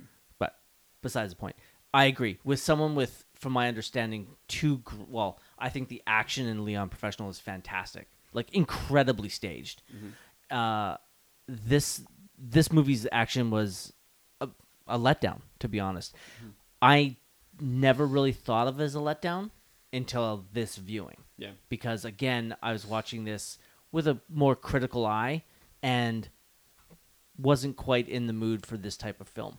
So, uh, but watching it critically, the the action scenes in this are substandard for what I'm looking for now. Yeah, which is which is too bad because I mean that's one of the one of the things I did enjoy about uh, Leon the Professional is, is the action. Um, but uh, yeah, so I mean for that reason and the other reason, which is that Chris Tucker is kind of irritating. uh, this this uh, this section of the movie wound up being a letdown. But Yep. you know, there you go. Duncan, Um, I don't have much to say about this one simply because I forgot it happened. So That is, that is a great note. yes, I think that's a uh, better note than you think it is. yeah. So uh, wicked. Yeah, Sam, you got anything left? No, actually, that's uh, that's it. Duncan, nothing left. I've got the ending. Um, the unlocking of the stones. Oh, okay. the I always thought it was cool that the stones themselves required the actual element that they represent. I thought it, I did like that. I thought it was a cool idea. Uh, the one thing I did notice again when you start watching critically, the last stone that needed fire, um, he lights the match above his head instead of right above the stone. and then Yes, like, takes his fucking time yes. putting it on the thing. Yeah, You know, like- Yes, yeah. I was like, that's weird. Yeah. Um, I thought it was gonna go out, and that's how the movie's gonna end. That they'd lose. I thought that was it. yeah, uh, At least Ruby Rhod would have died then. yeah. the I wanted to point the ending out for two reasons. One, I I always thought that the stones and the elements and having the actual element that they represent be th- the trigger to them was a great idea.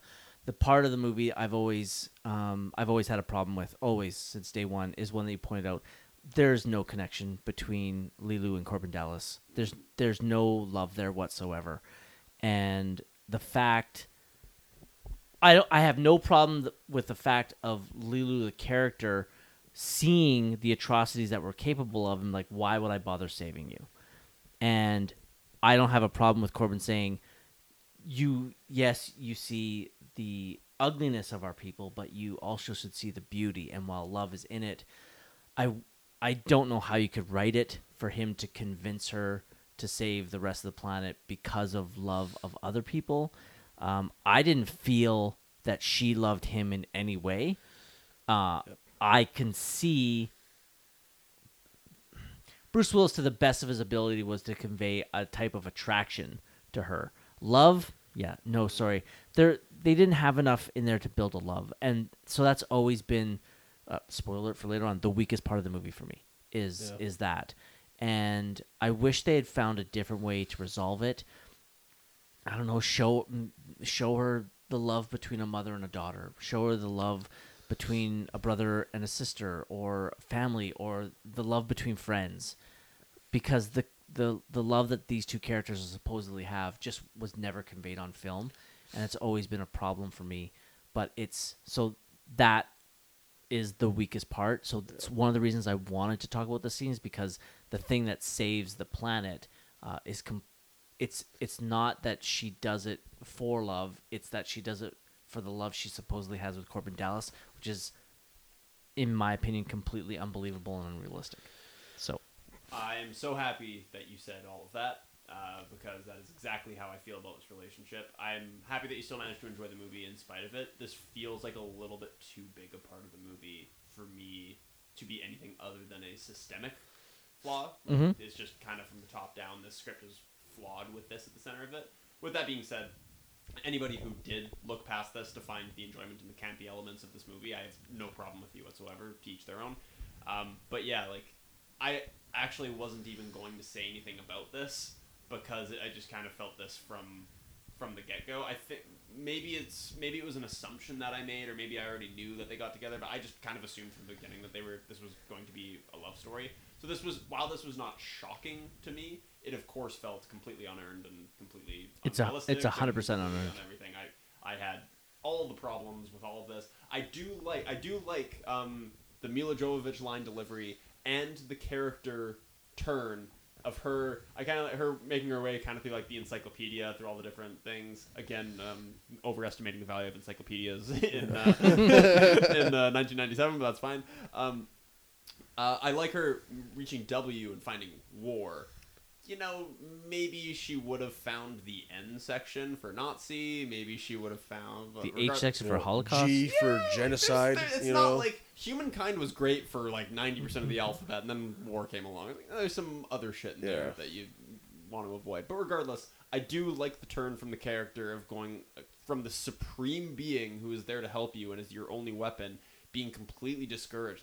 Why would I help you when I've seen what you're all capable of? I think that's a that's a powerful thing to do, and having the um, action, uh, I mean the action climax of the world almost being destroyed coincide with the emotional climax of her of Bruce Willis trying to convince her that humankind is worth saving. That's a that's a really good thing to write. That's a that's a really good uh, climax in your movie. Um, but you are correct that the way that he does that by being like, "No, we love each other, so it's worth saving," is just not at all what what this was. That's not what this movie was at all. it wasn't a love story. Yep. Duncan.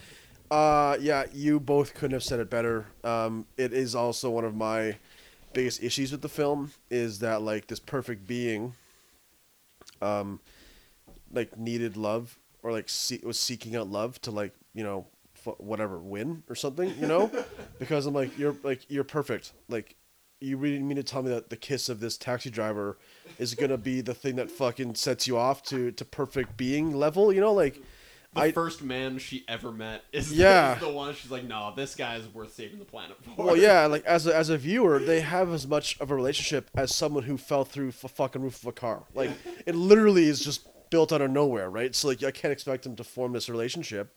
But no, I I just I just like did, did like the whole. I understand that she has to learn the language because she speaks his divine language and stuff, but to like reduce this like female supporting actress, I thought she was a lead as well. This female lead character It's her story. to the need of a kiss of a man and the love of a you know like I was like come on like they're if you're gonna make this woman the main part of the movie like I don't know I just felt like having her fall fall in love, whatever they fucking had. I can't even describe it as love. Their relationship was a cop out and um, kind of a weak weak way to end the movie, in my opinion. That's fair. Yeah. That's fair. You got to pick one, Sam.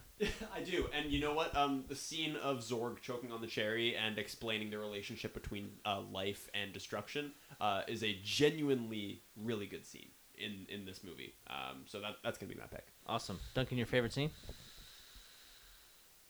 Mm, the the cherry scene as well. Zorg and uh, I think it's Vito. Vito. Vito, Cornelius. Yeah. Yeah. Uh, it's a diva concert for me. Okay. Yeah. Okay. I always loved it from day Yeah, one. The the heights of the diva concert are some of the highest in the movie, but I think the the switch to the techno version is was kind of a, a letdown. Mm. I I enjoyed the techno version. Yeah. Uh, all right, noms and nods. Samuel, you got the first one. Ruby Rhod. You motherfucker. So Chris Tucker, yeah, I guess so. Here. you're nominating for best supporting actor. Mm, mm, switch directions there, Manny. I can't remember which uh, Razzie this is. I don't think I've It's, seen it's, any of the Razzies. it's the so- 18th. You haven't Yeah. seen it, so I don't so think I've seen any of them. So okay. really well, so I, I have to do it for you. Yeah. I'll do it from your perspective. I'll try to be as unbiased as I can. okay, go ahead. Our nominees for worst supporting actor that year: are Dennis Rodman wins for Double Team. Yeah. Uh, we have Willem Dafoe in Speed Two. I've seen it. Uh, Chris O'Donnell in Batman and Robin. I've seen it. Right. Arnold Schwarzenegger in Batman and Robin. I've seen it. Jon Voight in Most Wanted and U Turn. I have not seen either. I do plan on. Well, I shouldn't say plan on watching U Turn. It is on my watch Right, list. Right. We have covered this category We have. in previous episodes. We have. Actually, I You can't gotta, remember what. you gotta for. take out So you- Arnold there. Huh?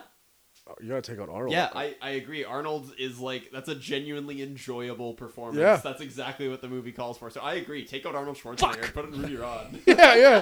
Fuck! I'm like, give Arnold the Oscar, man. Are you kidding me? Like, what? what killed the dinosaurs? Uh, yeah. I say. Yeah, yeah. I was like, yeah, it did. I was like, not really, but still. so stupid. I'm shocked. Oh. I'm genuinely shocked to hear his name on that list just now. So Yeah. Oh, damn it! Uh, sorry, dude. But It's fine. yeah. I can't disagree with it coming from your perspective. okay. Yeah, that's right. I, I, I, I will not be putting him I in know there. you won't. That's fine. I will not be nominating him in best best supporting actor uh, when it comes my way. Uh, for you, Duncan, you got a nom or nomination you want to give? yeah, this is. uh Okay, I struggled this, with this one That's fair. because the movie to me w- wasn't gleaming out in any sort of direction. But what I did appreciate in the film was the costumes. Nice. Well so done. I I would put it up for the best costume design. Sorry, Okay. what uh, what ceremony are we at here? Seventieth. Seventieth. Thank you. All right. So, ooh. No, I can only remove movies I've seen, right? Yeah.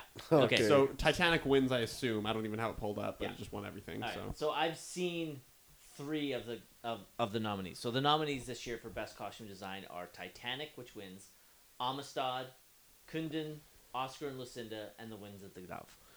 So Cool. you've I'm assuming you've only seen one of those. Yeah, one of those movies sounds real and four of them sound fake. So. yes, I've only seen the Titanic, and I and I, I, I, I wouldn't.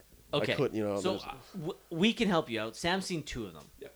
Um, I'm ob- I'm obviously not taking out Titanic, yes. but I could probably take out Kundun for this. yeah, I think I could too.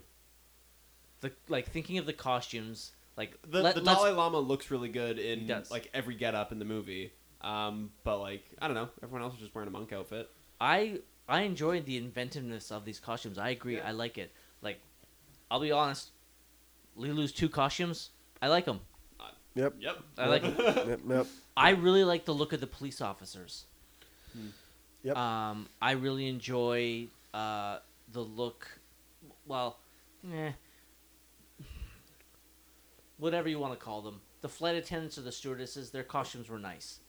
The I agree. Actually, I do agree. yeah, uh, and Vito Cornelius's robes are Yep. really nice as well. So yeah, I actually Yep. really like this Yeah, nomination. And I will say, I do actually like. I don't like the sound of his voice, but the physical appeal of um, uh, what's his name, Rhod. Uh, Ruby Rhod? Ruby oh Rhod? yeah, his costumes. Like are his too, costumes actually. are all incredible. You know, y- um, the um, The diva? what now with the diva counters that special effects makeup. No, Like, that's makeup. that's makeup. That's makeup. Okay, I didn't I didn't think it was that that person that the diva was the strongest point for makeup wise in the film, so I didn't say for that. But I feel like her, other than her face, her all her like costume I felt was also incredible. I thought the costume was great. The funny thing is, is this is actually the first time again when you're watching a movie critically.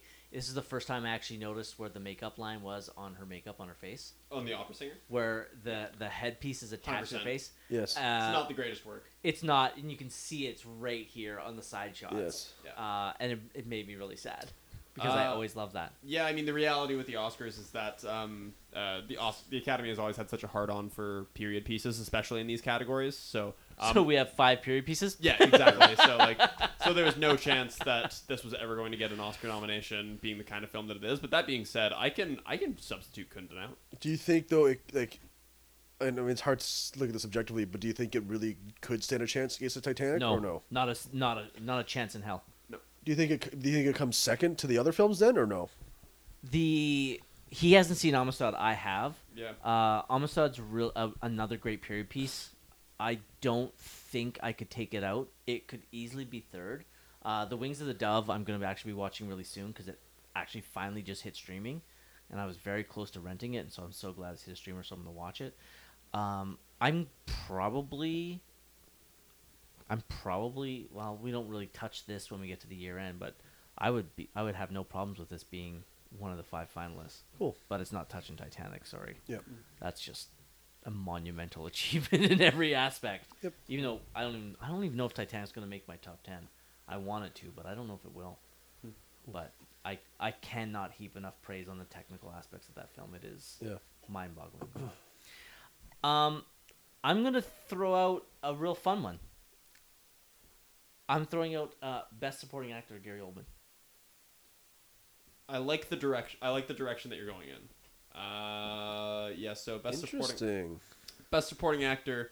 Um, I have seen three. Sorry, Yeah. I've seen four. Yeah. Uh, Robin Williams wins for Good Will Hunting. Mm-hmm. Uh, Robert Forster for Jackie Brown. Yep. Anthony Hopkins for Amistad is the one I haven't seen. Manny has seen it, so we've seen all five. You will be seeing it soon, though. uh, Greg Kinnear, as good as it gets. Burt Reynolds, Boogie Nights. Uh, have you seen any of those? Uh, Uh, Good Will Hunting. Good Will Hunting, yeah. Yeah. So I'm not like Robin Williams as Sean Maguire in Good Will Hunting is literally one of my favorite performances of all time. Yeah. So it's not being dethroned by anything ever uh, this year. Um, I of the ones that I've seen, I remember uh, it's been so long now. It's been probably about four years since I watched As Good as It Gets, and it was the only one that I've seen. I remember us being kind of lukewarm on Greg Kinnear. Um, That's why I'm giggling because I'll be honest, Greg Kinnear is- is one of the big weak points in this category. There are there are two untouchables in this, and it's Robin Williams and, and Burt Reynolds. Yes. those are untouchable. They're not coming out ever. I mm-hmm. don't think there's any performance I've seen this year that is going to remove those two. Okay. Uh, Anthony Hopkins, I'm very excited for you to watch Amistad mm. because it is not an Anthony Hopkins performance. Mm-hmm. It is not what you are thinking with Anthony Hopkins in a where he's the most elegant person in the room. He's Yeah. always got perfect posture with his hands crossed behind his back. yes, not that at all. It's gonna, it's gonna, it's gonna, it's going to remind you on why he's considered so great because this is range. Okay, yeah. It's going to be a lot of fun. Robert Forrester is a performance we love because it's what we now lovingly refer to as the Tom Wilkinson performance. R.I.P.. It's understated. It is not showy. It is not flashy. It is. It doesn't have any yelling scenes or any overly emotional scenes. It is this really great, low key, nuanced performance. Greg Kinnear's performance is really good. It was a big step forward for him as an actor and it fits within the movie that he's in. But it is easily the weakest of the five, and it's a performance I've never been the hugest fan of. So every movie where I have a supporting actor that I enjoy, I'm going to nominate them because I will pretty much always be able to take Greg Kinnear out. It is a bit of a cheat, I know, but it allows me to highlight a performance in a film and talk about it a little bit more. Cool. And Gary Oldman as Zorg is magically delicious. He is having the time of his life. He is his look is fantastic. That fucking plastic shield on his head Yeah. amazing. I have no idea the purpose of it. Don't care. His southern drawl, Is really weird. it's awesome. yeah. I love how Gary Oldman disappears into every character he plays. Yep. And it's really great seeing him do something like this that's so over the top and a really great, not not over the top, but a really great fucking performance as Lee Harvey Oswald in JFK. He is just a fucking spectacular actor who I love. I am so glad that he has won an Oscar because he should have probably won more than one. But I love this performance, slotting him in here, kicking out Greg Kinnear. That's all well and good. I don't really feel confident enough that I love this performance more. While Gary Oldman was one of the better parts of this film, uh, we made the case that he's not he's not even on the podium of greatest Gary Oldman villain performances of the 90s. yeah, yeah. yeah. You know, so like, I, while I don't think it's an outrageous thing that you just did, uh, supplanting Greg Kinnear, I don't like feel very strongly about it either way. Like, It's totally fine. Yeah. Totally fine. Duncan? You Comments to that? You like Zorg? I do like Zorg. I do. It's a fun Alright. part of the film. Cool. Sammy boy. On me, um, I honestly don't even have anything else written down. But you know what? While I've got the Razzies pulled up here, You fucker. uh, let's just go. Um, I want to put this out there. Um, yeah, we're gonna do this. Um, it's probably not gonna win worst screenplay, Okay. but uh, I'd just like to put it forth. Uh, I have seen Oh shit. a grand total of two of them. Uh, Three. Oh, two. I've seen two. I'm going to watch a third. Yes. So the Postman wins. Yes. Worst screenplay, uh, which is one that we're gonna watch. Ah. Um, Anaconda, I haven't seen. Batman and Robin, I've seen. Uh, Lost World, Jurassic Park, I've seen. That sh- I don't think that should be in there. Lost World, Jurassic Park. Oh, wow. Yeah. I've, seen, I've We- seen a lot of these ones. We dis. I remember disliking the screenplay quite a lot. Okay. Uh, I've actually I've been writing little uh, reviews for myself so I can remember my thoughts on these. And my my screenplay or my uh, review of Lost World Jurassic Park, I'm pretty sure just says, "Yikes! A terrible screenplay saved by the fact that it's directed by Steven Spielberg." All right. Um. Anyway. Um. Maybe it's. I so I've only seen two of these. Um. so are, are, are there four? The Postman? Postman, Anaconda, Anaconda, Batman, Batman, Robin, Lost, Lost, World, World, Jurassic Park. Speed two. Sorry, I might, I might not have said Speed. He Two. is Speed 2, yeah. Yeah, so Speed Speed 2. So the five. Yeah. Yeah. Okay. Um, oh, man, I don't feel really strongly enough uh, that the Lost World Jurassic Park. It, you know what? Oh man, i- if I was gonna substitute anything else, it would be Lost World Jurassic Park. Batman and Robin absolutely belongs there. that movie's an abomination, but like in a great way. No, that, that's is that, that's the same one with uh, Arnold in it. That's the one Yeah. with Arnie. yeah. Okay, to me that one is way more enjoyable than this movie. Oh, it's more enjoyable for sure. But That like, movie's fucking horrible, dude. I I enjoy Batman and Robin. At least I enjoyed uh, Batman and Robin when I saw it when I was a kid. So did I. I, I, did enjoyed not. it as a kid. I fucking hated it. Yeah. I love that shit. Poison Ivy. Oh yeah. I cannot wait. Are we doing Batman and Robin? I guess we're not. Or are we? I think we should. Dude, I would love to do Batman and Robin. I will add it to the list. I think that would be awesome. I, I will add it to the list. Will the you list. come on if we do Batman and Robin? Yeah, I'll come back Like, for that. Fuck yeah. Yeah, you want to see an argument? I'll get. I'll get one. I think that movie's awesome. so much fun. That's gonna be a lot of fun. Yeah. We might have to slot that in soon. Then. Yeah, we can talk about it. Yeah, talk it's about it. just that we're getting. It's gonna be tough because he's getting close to exam time. Oh yeah, fair enough. I do only have one exam on April 9th. We can talk about this later. Yeah, yeah, All right, I'll I'll let me take a look at the schedule for sure. because I I just uh, yeah whatever. I would I would love to love to. Yeah, I just totally. don't want I don't want to fuck you over. Hey, all good. Yeah. I love going Yeah. back here. So Um, Okay. yeah, you know what? I I think, in spite of the fact that I just took a shit on the Lost World uh, screenplay, I think I can probably put the Fifth Element in there. I I really dislike the screenplay for this. The romance is underwritten. The dialogue is really bad. The plot is way over convoluted. Uh, I I did not care for the screenplay in this. Okay, I've seen all five. This isn't making it. fair enough. No, it is. This the screenplay in this is not worse than these five. I assure you. I assure you, it is not. Okay. Uh, I cou- you you could maybe convince me about the, about replacing with the Lost World. Yeah. But there's n- not a fucking chance with the Postman, Anaconda, Batman, and Robin or Speed Two. Not even close. Yeah. Okay. Fair enough. Yeah. Duncan, you got another one? I do not. Okay. Fair enough. My nominations ended with the costumes. Uh, yeah, I'm all done then. Yeah. All right. I'm, I'm all good. Time to get into favorite quotes.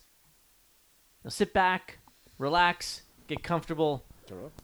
because we are about to hear our favorite quotes. We're going to start with Duncan's favorite quotes. So here we are. Duncan's first nominee for favorite quotes. Goddamn fender. Finger, I was on my way over to see you and a big fare fell on my lap. You know, one of these really big fares that you just can't resist. Oh. How big?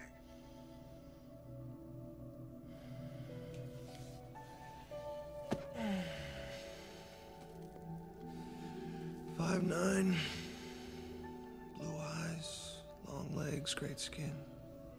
You know, perfect. Uh-huh, I see. And this, uh, perfect fare. She got a name? Yeah. Leeloo.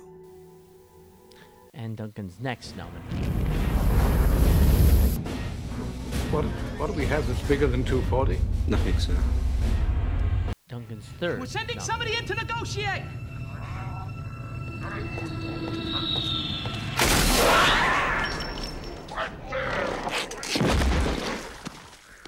Anybody else want to negotiate? Where did he learn to negotiate like that? I wonder. Duncan's final nominee. Uh, uh, uh, uh, are you German? Sam's first nominee. Sir, are you classified as human? Uh, negative. I am a meat popsicle. Sam's next nominee. All right, warriors. Too narrow-minded, no subtlety. And worse, they fight for hopeless causes. Oh, Honor. Honor's killed millions of people, hasn't saved a single one. Tell you what I do like, though. A killer. Sam's next. Your time for revenge is at hand. Voila. The ZF one. Slide. Handles adjustable for easy carrying. Good for riders and lefties. Breaks down on four parts, undetectable by X-ray. Ideal for quick, discreet interventions. A word on firepower. Titanium recharger. 3,000 round clip with bursts of 3 to 300. With the replay button, another Zorg invention, it's even easier. Sam's next nominee. Oh, Father. You're so wrong. Let me explain. Life, which you so nobly serve, comes from destruction, disorder, and chaos. Now take this empty glass. Here it is, peaceful, serene, boring. But if it is destroyed, look at all these little things. So busy now. Notice how each one is useful. What a lovely ballet ensues, so full of form and color. Now, think about all those people that created them technicians, engineers, hundreds of people who will be able to feed their children tonight so those children can grow up big and strong and have little teeny weeny children of their own, and so on and so forth. Thus, adding to the great chain of life. Water. Fruit. You see, Father, by creating a little destruction, A cherry. I'm in fact encouraging life. In reality, you and I are in the same business. Cheers. And Sam's final nominee, I believe. Imagine for a moment that this thing is not anything that can be identified because it prefers not to be. Wherever there is life, it brings death. Because it is evil, absolute evil. One more reason to shoot first. Evil begets evil, Mr. President. That was actually my nominee. My second one is Nela dindo. Ijela boom. Boom, yeah. I understand boom. Bada boom. Big. Big. Yeah, big bada boom. Big. Bada big boom. Big. Yeah. Boom. Yeah, big bada boom. Bada boom.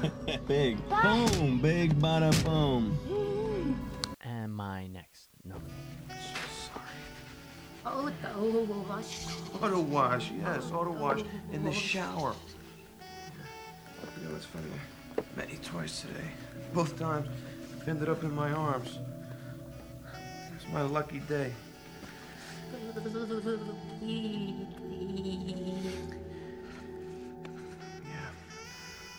My next nominee. I was so afraid I wasn't going to make this flight, so I said, Uh, David here. To come and pick up my boarding but, pass. um, but but- now David has to go. Thank you. Bye. I am Korben Dallas. And uh, this is? Leeloo Dallas Multipass. Yeah. Multipass. Leeloo, uh, multipass. She knows it's a multipass. Leeloo Dallas, my wife. We're newlyweds. Just met. You know how it is. Bump into each other, sparks happen. Yeah, she knows it's a multipass. Yeah, anyway, we're in love. I do have to say here, I actually forgot to delete one of my favorite quotes. So there's going to be six playing. I apologize because I was supposed to delete the uh, auto wash. So here we go. My fifth, but not final nominee. Oh, damn it! It restarted. One second. And right here. Booyaka. Fifth nominee. This is the last phase. The cells are bombarded by slightly greasy solar atoms, which forces the body to react and protect itself. That means growing skin. Wonderful. And I'll be honest, this couldn't have worked out any better for my final nominee.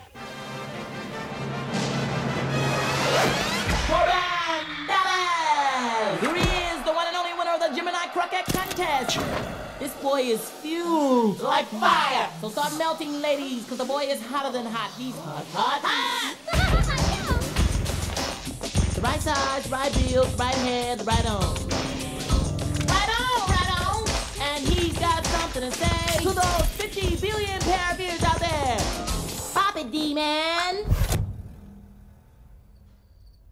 Uh, hi, hi. Unbelievable! Wither, ladies, wither. He's gonna set the world on fire.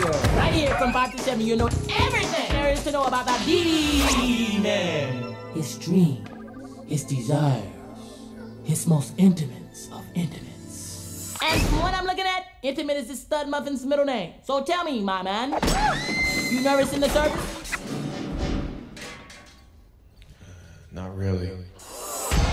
Freeze those knees, my please, cause Herb's in the place and he's on the case. Yesterday's frog will be tomorrow's prince of Fhloston Paradise. A hotel of a thousand and one follies, lollies, and lick'em lollies, a magic fountain flow of non-stop wine, women, and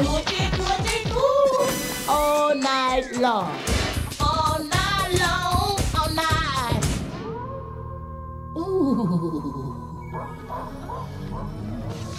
Start licking damn slick girlies, cause this guy's gonna have you riding home to mama. Right here from 5 to 7, I'll be your voice, you know.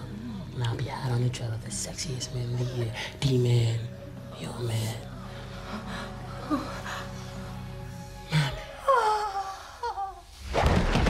End of transmission. I can't explain the joy I got out of playing that last quote for these gentlemen. Imagine living in a world where that is the entertainment, but we do kind of live in a world where that's the entertainment because this isn't a real movie that we all watched. If that if that verbal scene was in the trailer, I would never have seen this movie. Oh yeah. like I also too like listening to him speak. If you told me that was a Rush Hour film, I would have believed you. Like he he, he just sounds like the same guy almost the whole time. Yeah. You know, he just. Oh man, he. Of and of course, of course, because the universe is the way that it is. It, of course, that's the longest quote by a country mile Yeah. too. Yeah, and Yeah. of course this is the mi- it's the sixth one that Manny forgot to delete. Oh, you know, yeah. I really, I truly did. I was, I wanted to delete the multipass one, and I didn't have. Uh, I forgot to. no, that's not good. Sam, you got to pick your favorite quote. Uh, the Zorg speech. Zorg speech. Once again. Great pick. Great pick. Duncan. I should I should actually reiterate. I have two Zorg speeches. Oh, you in do? My, in my picks. So, The um, destruction one? Yeah. Yeah. Um, I will also note. Uh, I you forgot to delete one of yours and you forgot to add one of mine. I also had in my nominees. Uh, what's the use in saving life when you uh, when you see what you do with it? Oh, The motherfucker. I, I may I'll double check that I actually sent it to you. Doesn't really. Matter. No, matter, you did. I just want to at least point that out. You 100% did. Even if that was in there, the winner is still the, the Zorg speech about life and destruction. Holy, absolute fucking fail. It's okay. It's I wonder if, am I gonna fix it in post? Probably not. No, you're not. All right. Maybe I'll end the episode with it. That'd be cool. Okay. No promises. Duncan, what are you picking for your favorite quote?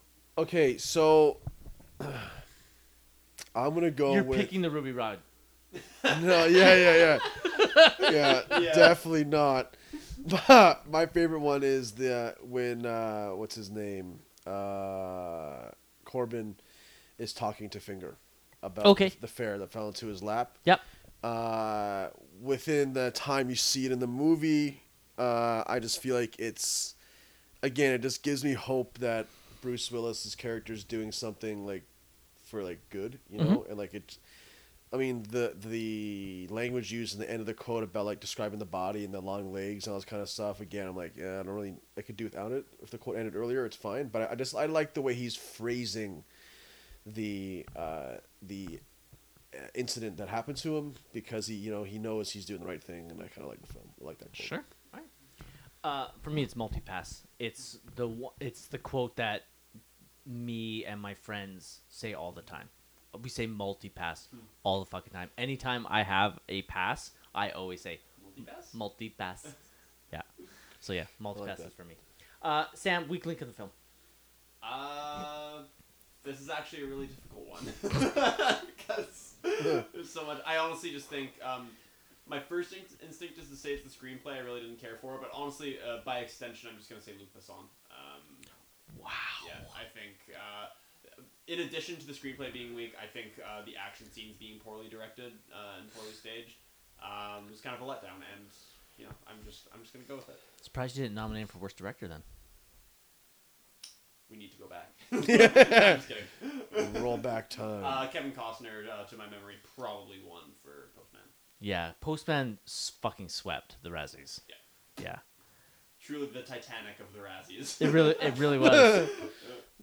it's funny. Have you seen the Postman? No, but I kind of want to watch it now. It just seems like it sucks. Okay. Norm- normally, like movies that are really bad uh, are sometimes fun to watch, and I would have no problem like saying, "Yeah, you should watch it." Uh, like we we have jumped ahead. We we finished 1990, and uh, there was co-winners, a movie called The Adventures of Ford Fairlane, 100% worth watching. Okay. It is a product of its time, um, but I think you could watch it and enjoy yourself.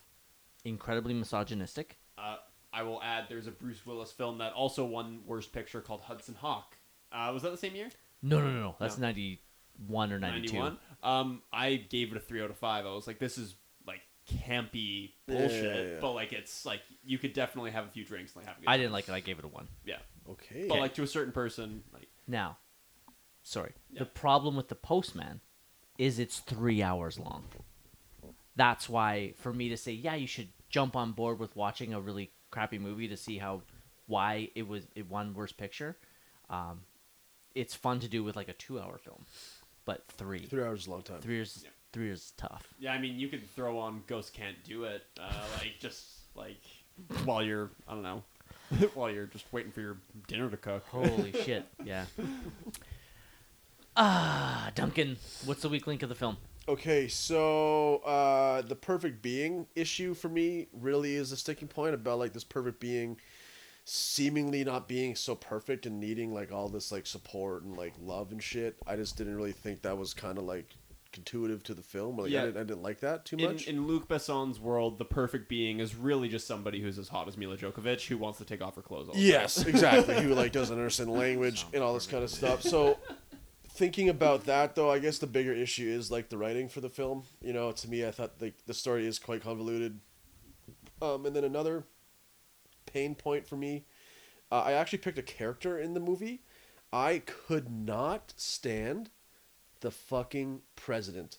Oh, I dude, thought good who call. whoever that guy was, I'm like, dude, Tiny Lister. be a bodyguard. I was like, you, you, you gave me bodyguard energy right now. Though he's just so monotone. Even when the world was gonna end, he was like, just no emotion. I, I, I- every time he's on the screen, I'm like, you fucking suck at acting, and you're taking me out of the illusion right now. It, I love that. honestly, it just, it really, I, yeah, oh yeah. He by far the the one part that ruined the movie for me was ever when anytime he was on on stage.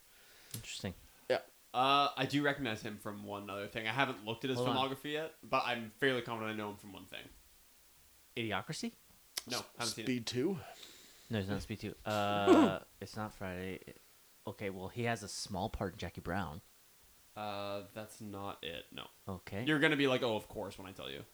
Fire away.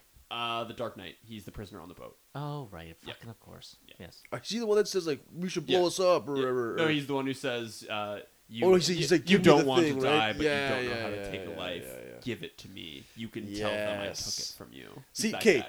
that that scene in that movie, really good. Yeah. That that that to me was well acted. That he agree. fit that role well. When I think of ruler or president of like the cosmos, it seemed, or the found whatever they describe, the foundation of the interplanetary whatever. I, I I thought someone would be a little more charismatic. Like I'm sorry, this guy's the ruler of all these people, and he's he talks like a doorknob. Joe Biden's president right now. Ayo. Yeah. Hey, we're keeping the politics off the air. Yeah, yeah, That was funny though.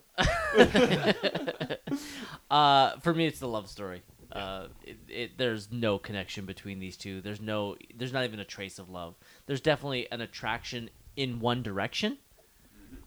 But, But an attraction. Like, it's an attraction, Like but it's not even love in one direction. It's an yeah, attraction. it's an attraction. So yeah, that that's a problem for me. Um, all right, ready for some trivia? Let's do it. Sweet. Uh, the divine language spoken by Leeloo was invented by co-writer and director Luc Besson and further refined by Milla Jovovich, who had little trouble learning and developing it, as she was already fluent in four languages. The language had only 400 words. He and Milla Jovovich held conversations and wrote letters to each other in the language as practice. By the end of filming, they were able to have full conversations in this language. I do actually. Uh, I like that detail, and I like when uh, Sorry, cool, filmmakers actually fully develop languages. Yep. languages. Me a too. La, a la James Cameron, or you know. Yes, Yeah, totally. That's really cool. Uh, Luc Besson wrote the original screenplay when he was in high school. He had conceived the story of this movie and invented the world of the movie as a child so he could escape his lonely childhood. He began writing the script when he was 16, though it was not released in theaters until he was 38. Luc Besson wrote the story in high school and made the hero a taxi driver because his own father worked a second job as a taxi driver. He did this to support Luc going to art school. Luc has a taxi driver in almost all of his movies to honor his father. Okay, that's kind of cute. I, I knew you. Oh, you know, yeah. I put that I put yeah. that in there. I'm like, Sam's gonna like this. And then as you were hating this movie, I'm like, oh, Sam's gonna hate this because it's actually kind of awesome. yeah, no, it's, no, it's all right. Um, at the time, it was the most expensive uh, movie ever produced outside of Hollywood. Uh, the production uh, in uh, it was 80 million dollars U.S. Uh, the visual effects budget of the movie was the highest of its time.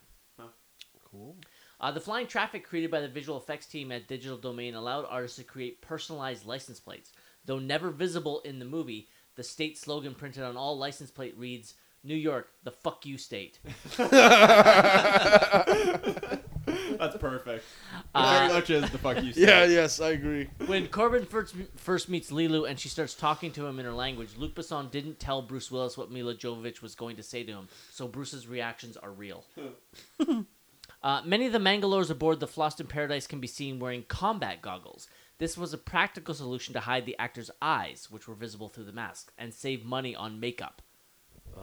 Yeah, uh, we haven't actually at this point in the show talked about the fact that there is a place in this uh, world called Fhloston Paradise, which is just sounds like it was written by a high schooler. So there you go.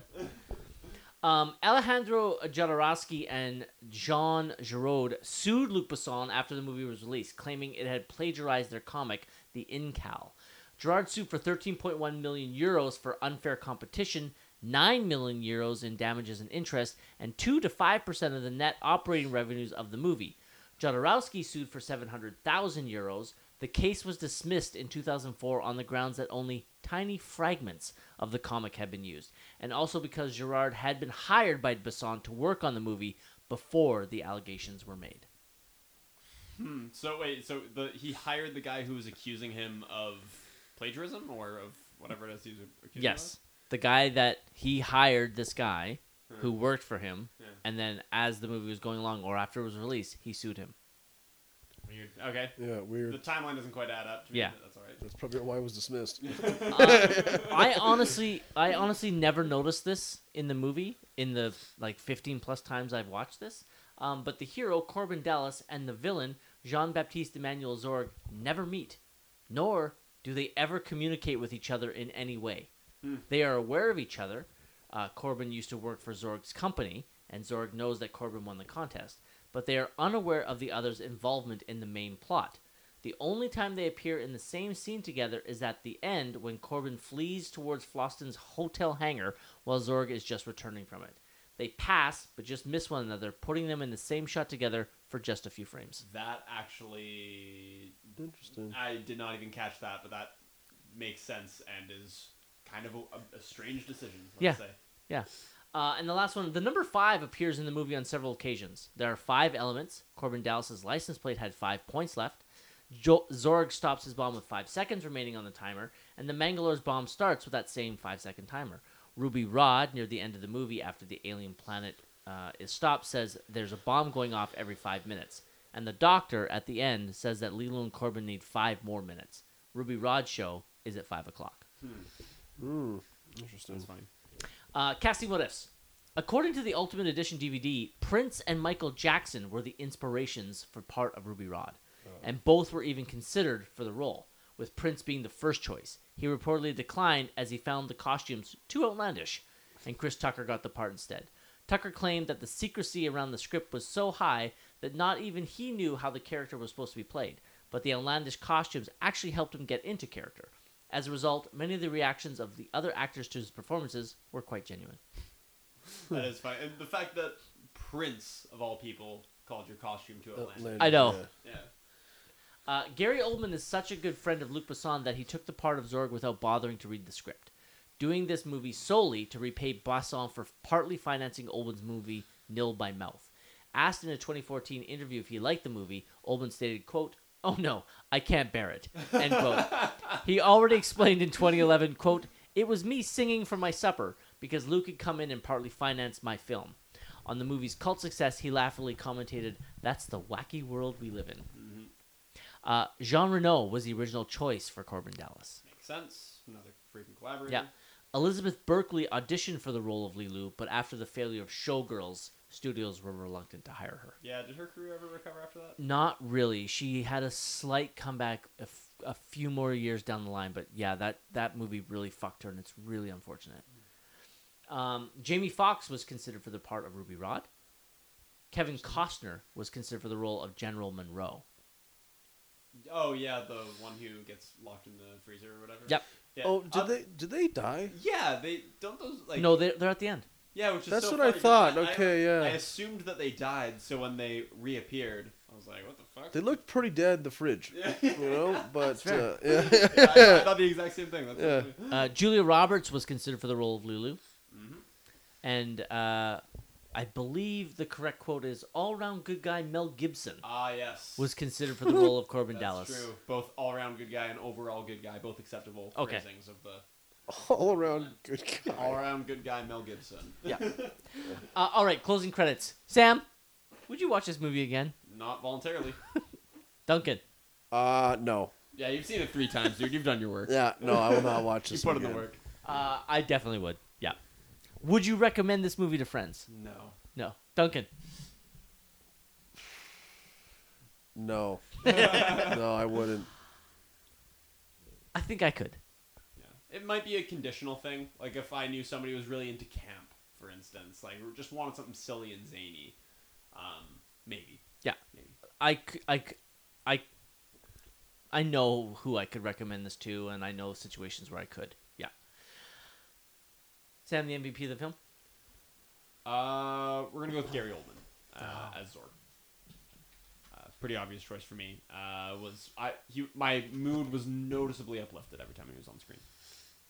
Dunk? Okay, I'm gonna hit you guys with a curveball here. We haven't mentioned him all night, but I really, really enjoyed uh, Vito Cornelius. For some film. reason, Ian Holm. Ian for some Holm. reason, I knew you were gonna say that. I don't know why. When you were like, we haven't talked about him, I was like, I bet it's Vito. Yeah. It's got, it's got to be Ian Holm. It's the only character we Yeah, didn't talk about. We didn't talk about. Yeah, Yeah. but yeah, fair enough. I uh, actually, I mean, he's not one of the parts that I disliked. Um, yeah. Yeah, I just be think he portrays such belief in like what he like what the fifth element is and like these things, and I think that kind of also just helps me get into the world building of what was going on. I respect that decision. I pick Gary Oldman. Uh, recommend a good double feature with this film, Sam. Yeah, um, as is tradition, I kind of maybe prepared a few, but have one that I've definitely landed on as as the one. Um, so the honestly, the first one, the the film that this reminds me of most is a movie that I've only seen once in theaters that not very many people saw and also got not very good reviews. That's Jupiter Ascending. Oh That- shit, son. That is the that is the movie that this film reminds me of the most. It's a, just a uh, the Wachowskis directed, uh, wrote and directed sci-fi world building epic that I also didn't enjoy. So- It's atrocious. yeah, exactly. So I mean, I figured that if I didn't like that and I didn't like this, maybe there's some overlap there. I don't know, but I can't in good faith recommend it for a good feature. So, so that's not my pick. Okay. Um, another one was um, if you do want to go the other direction, a really good sci-fi epic, you can just go watch the original Star Wars. That's you just go watch A New Hope. That's fine. But the third and final and definite answer for this question for the double feature, um, I think a really good double feature for this is the uh, the superior 1997 sci-fi film that came out this year, and that's uh, Men in Black. Oh, nice. I think Men in Black strikes a similar tone of kind of uh, silliness with some with some seriousness in there. Okay. Um, and it's just reliably more enjoyable. So uh, we're gonna go Men in Black. That's a great pick, Duncan. Okay, I I thought I had the right movie listed on my thing, but I, I still need your guys' help. It's Okay. I originally said Total Recall. Okay. But the Schwarzenegger one. Okay, but I don't think it's a, I don't think Total Recall is the movie I'm thinking about. Is Total Recall the one when they use uh when they um no it's not. What's the one when they when they predict crime the moment it's That's not Schwarzenegger. happen? That that's Minority Minority, Report. Report. Tom Cruise, With right? Tom Uh, That's the one I, I would recommend. Minority actually. Report. That's a good one. Report, You haven't not seen Total it. Recall. No, I haven't, but yeah, I uh, that's Spielberg, right? Yeah. Yeah. So that's the one I'll go with. I was also thinking about doing a a, a, a tri feature with two movies. Holy shit balls. Both both Blade Runners. Oh, sick. Oh, fucking Nice. damn. Okay. Wow. All right. Uh, okay, so going with the uh, campiness of this film, um, I thought a good one uh, would be Starship Troopers. That is good. Okay. Yeah. Um, Very European of you. Yes. Uh, going with the uh, Bruce Willis actiony and space. Let's do Armageddon. Cool. All right. Uh, but the one I'm actually picking is uh, a obviously much better sci-fi film that I believe has kind of kind of slipped away from the consciousness a little bit until people bring it back up and they're like, "That was really fucking good." My pick is District Nine. Yeah, no. Uh, the only good movie So that Neil good. Blomkamp ever made. yeah, no, I agree. I love District Nine. It's Okay, great. uh, what order are Uh, you watching your films? in? Mine too. So I chose Men in Black as mine, uh, and I'm definitely finishing with Men in Black to wash the taste of the Fifth Element out of my mouth. All right. uh, so you're going with Minority Report as Yep. your pick? No, okay. We're finishing with that. Oh, we're starting with the Fifth Element, finishing with the Minority Okay, Report. Yeah, Yeah. it's the same. I'll start with the Fifth Element and finish with District Nine. Um, Sam, what will be this film's legacy? Um, I think this film's legacy is that it's a cult classic sci-fi movie. That's kind of how I understood it to be. Um, is that maybe in the area? I would go around there. Yeah. I don't. I mean, I, I was not yet one year old when this film got released, so I don't really like. I don't know what the world was like at the time it came out or what people thought of. Uh, my expectation of this movie is that it was a sci-fi movie, which was not super well received at the time, which has kind of uh, gained in popularity. That was my understanding of it. Hmm. All right, Duncan. I agree, Sam. I think it like a sci-fi, like the legacy would, of the film would be like a sci-fi cult classic film. Like again, something that you watch if you just want to be entertained. Uh, one thing I keep seeing a lot, at popular culture and stuff, is the outfit that uh, Leeloo wears the first time. Oh, the, good call for bands. cosplay. Yeah. So, so for, for burp on that, but yeah, for cosplay, I think the legacy for sure will be like the the banded heat band or whatever, like heat things. That's yeah, that's good. Good. Uh, good pick. Shit, that is a good one. Hmm. Yeah, I don't think this has much of a legacy. I always, I kind of always bristle at the thought of it being cult. Like it, it did make two hundred and fifty million dollars, so it's not like it was an unknown film. Yeah. For me, cult films are like movies that kind of missed at the box office and then gained reputation later. Uh, Well, counterpoint that is worldwide, right? So I mean, maybe a bit of a cult film in, in the West. still sixty-five million dollars is not is not an unknown film. Mm-hmm. Um, again, that's that's my own interpretation of what cult means. Yeah. It, you know, other hugely popular films could become cult classics. Um, just my own kind of idea for it. So, but I I I, I agree. The, the the campiness of it is probably allowed people to kind of cling on to it over the years. Um, Sam, did you learn anything from this movie? I don't like Luc Besson. that's that's the best answer I got for you. Duncan. Uh, I think I have to. What I learned is I have to adjust my barb expectations going into like '90s style movies. You know, where um, maybe accept an unrealistic factor and then really accept the campiness and like the the fun around the films. Yep. Like I think what this taught me is that not everything that on the surface has to be serious. And like if I kind of just loosened up a bit during this film, I might have enjoyed it a lot better. Interesting. I like that. That's that's a very good one. Uh, I learned that the fifth element is love.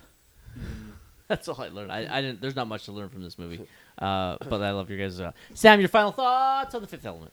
Yeah, so um, I th- I found this to be really disappointing. Um, I had heard lots about this movie. I, I like sci-fi as a genre. I uh, find myself to be I think open to camp generally. Like I don't need to uh, like totally be lectured at and have it be super serious all the time. I like to think I'm the kind of person who can turn off my brain and have a good time with a silly fun movie, but this just wasn't it for me. I uh, I was not in a position. I was not. I did not put myself in a position to like this movie very much. So it is partially on me, but um, it is just bizarre and not in a good way most of the time. Uh, the writing is crazy convoluted and uh, and unfortunately at the times when it is sensical. Um, I wish that it didn't make so much sense. um, I find Luc Besson's writing style to be um, generously um, not for me. um, his attitude towards women is painfully clear. The uh, obviously the mixture of practical and visual effects is uh, is outstanding, but uh, yeah, this this was just super super not for me, which is sad because from the outside looking in, I thought there was a good chance that this may be for me. I thought this might be uh, something that I was predisposed to like. Uh, unfortunately, wasn't uh, was not really in the cards. Mm, interesting. Duncan, your final thoughts? Uh, similar to Sam, uh, I thought this movie on the surface was gonna be for me. Like I, I really thought I was gonna enjoy it more than I initially did. Um, it was very average uh, after watching it. Bizarre is a good way to describe it as well, but it's like bizarre to me is like not average, but it's like averagely bizarre. Like it's like what that could be, could mean. Um, yeah, I just I, I just think it's uh, it's fine to be entertained, but my film my last thing thoughts are underwhelmed and um, indifferent. This rewatch was a bit of a letdown for me. Like I mentioned earlier, I I grew up uh, enjoying this movie, and by grow up I mean from my twenties. Uh, throughout my twenties, I watched this movie numerous times. Always thoroughly enjoyed it. I was looking forward to this rewatch, and was sadly kind of let down uh, this time around. So I still had a really good time. Uh, I'm very sad that the both of you didn't. Uh, hopefully, uh, we can rectify that soon. Um, but yeah, this was this didn't quite hold up as well as I, I was hoping, and uh, that makes me sad. So it's time to give this movie a rating. Sam, start us off. Rip off the band aid. Uh, it's a two for me. Uh, don't find myself revisiting this one. Um, yeah, let down, but away she goes. Duncan. Uh, for me, it's a three out of five. Um, I um, like it's like I don't want to do a, a half point, like a two and a half, you know. Hey, well, and, But- wha- and you can't.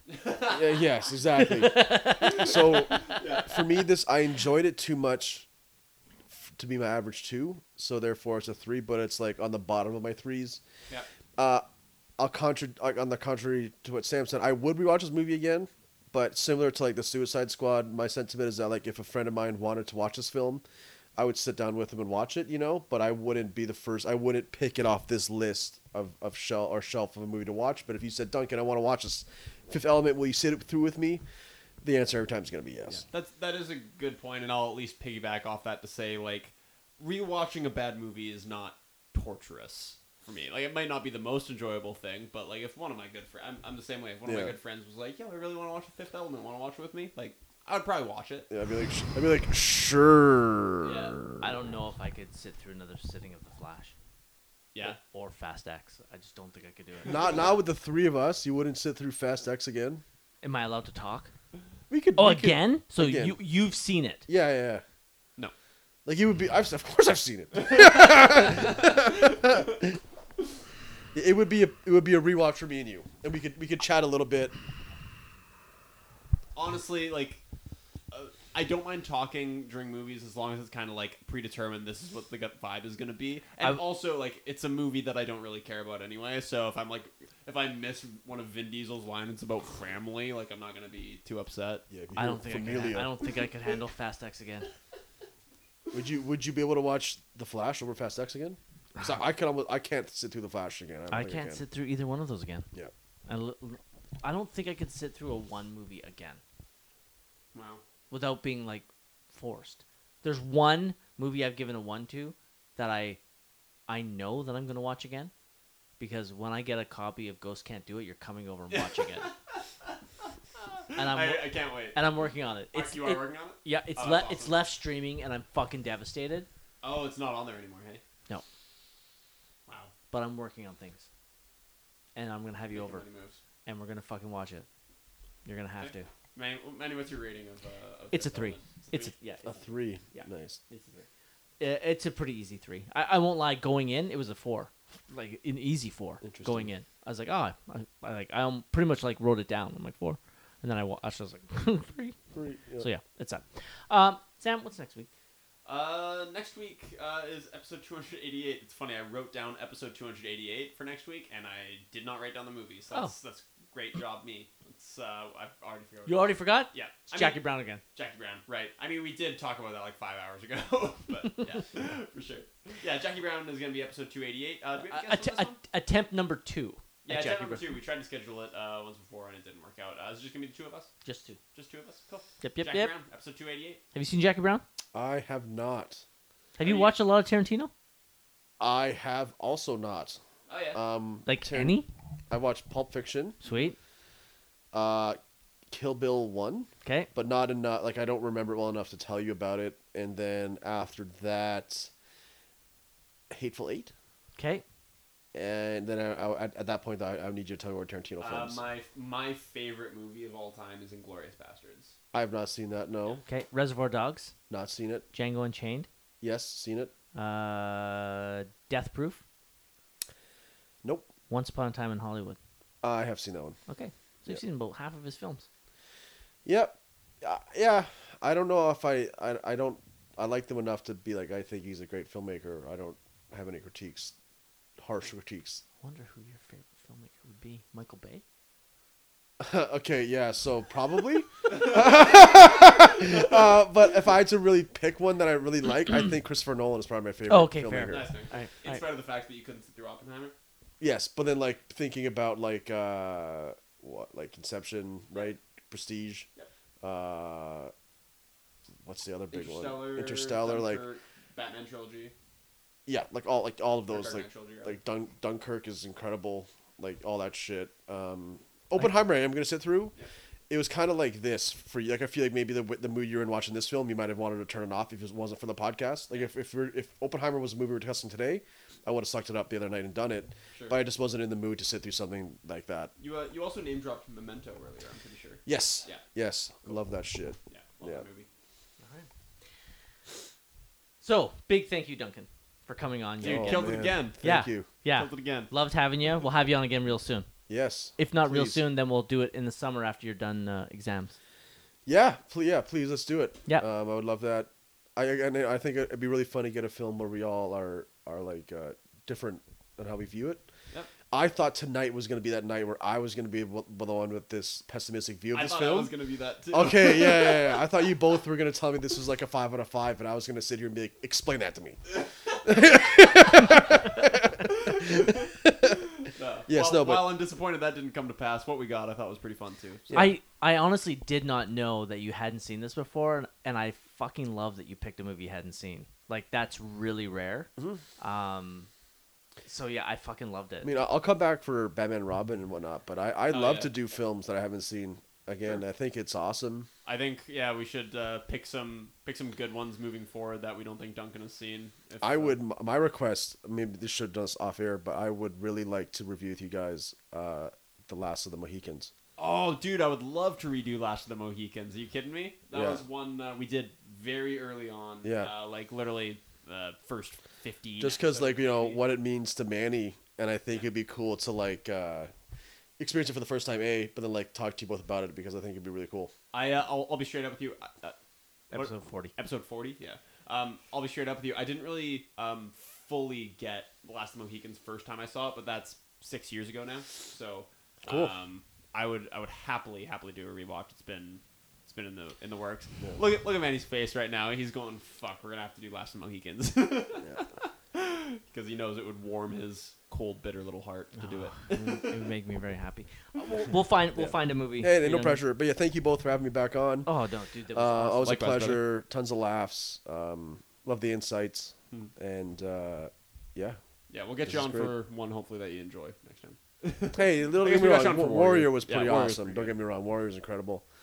Um, but you know, I I do enjoy watching films I don't love because it forces me. Like I had to look at this film in a different way to find things I enjoyed, which I think is a refreshing exercise to do. So, I I do get joy out of reviewing movies I don't love. You so. do you do definitely uh, learn something about film and get something out of Yeah. uh, something you don't. enjoy. Totally, Can I just totally. can I also just say about the Warrior thing? Uh, Manny and I have talked uh, off air. I think a couple times about the moment in that Warrior episode where you said something along the lines of uh, the scene where Nick Nolte is drunk in the hotel room. Oh, y- and you yeah. said something like. Um, that's the first time that Tommy realized he doesn't like his dad better drunk, and both of us just went, Yeah. I- That's awesome. Yeah. I think about that moment often. I was like, that was cool. yeah, same actually. Yeah, Yeah.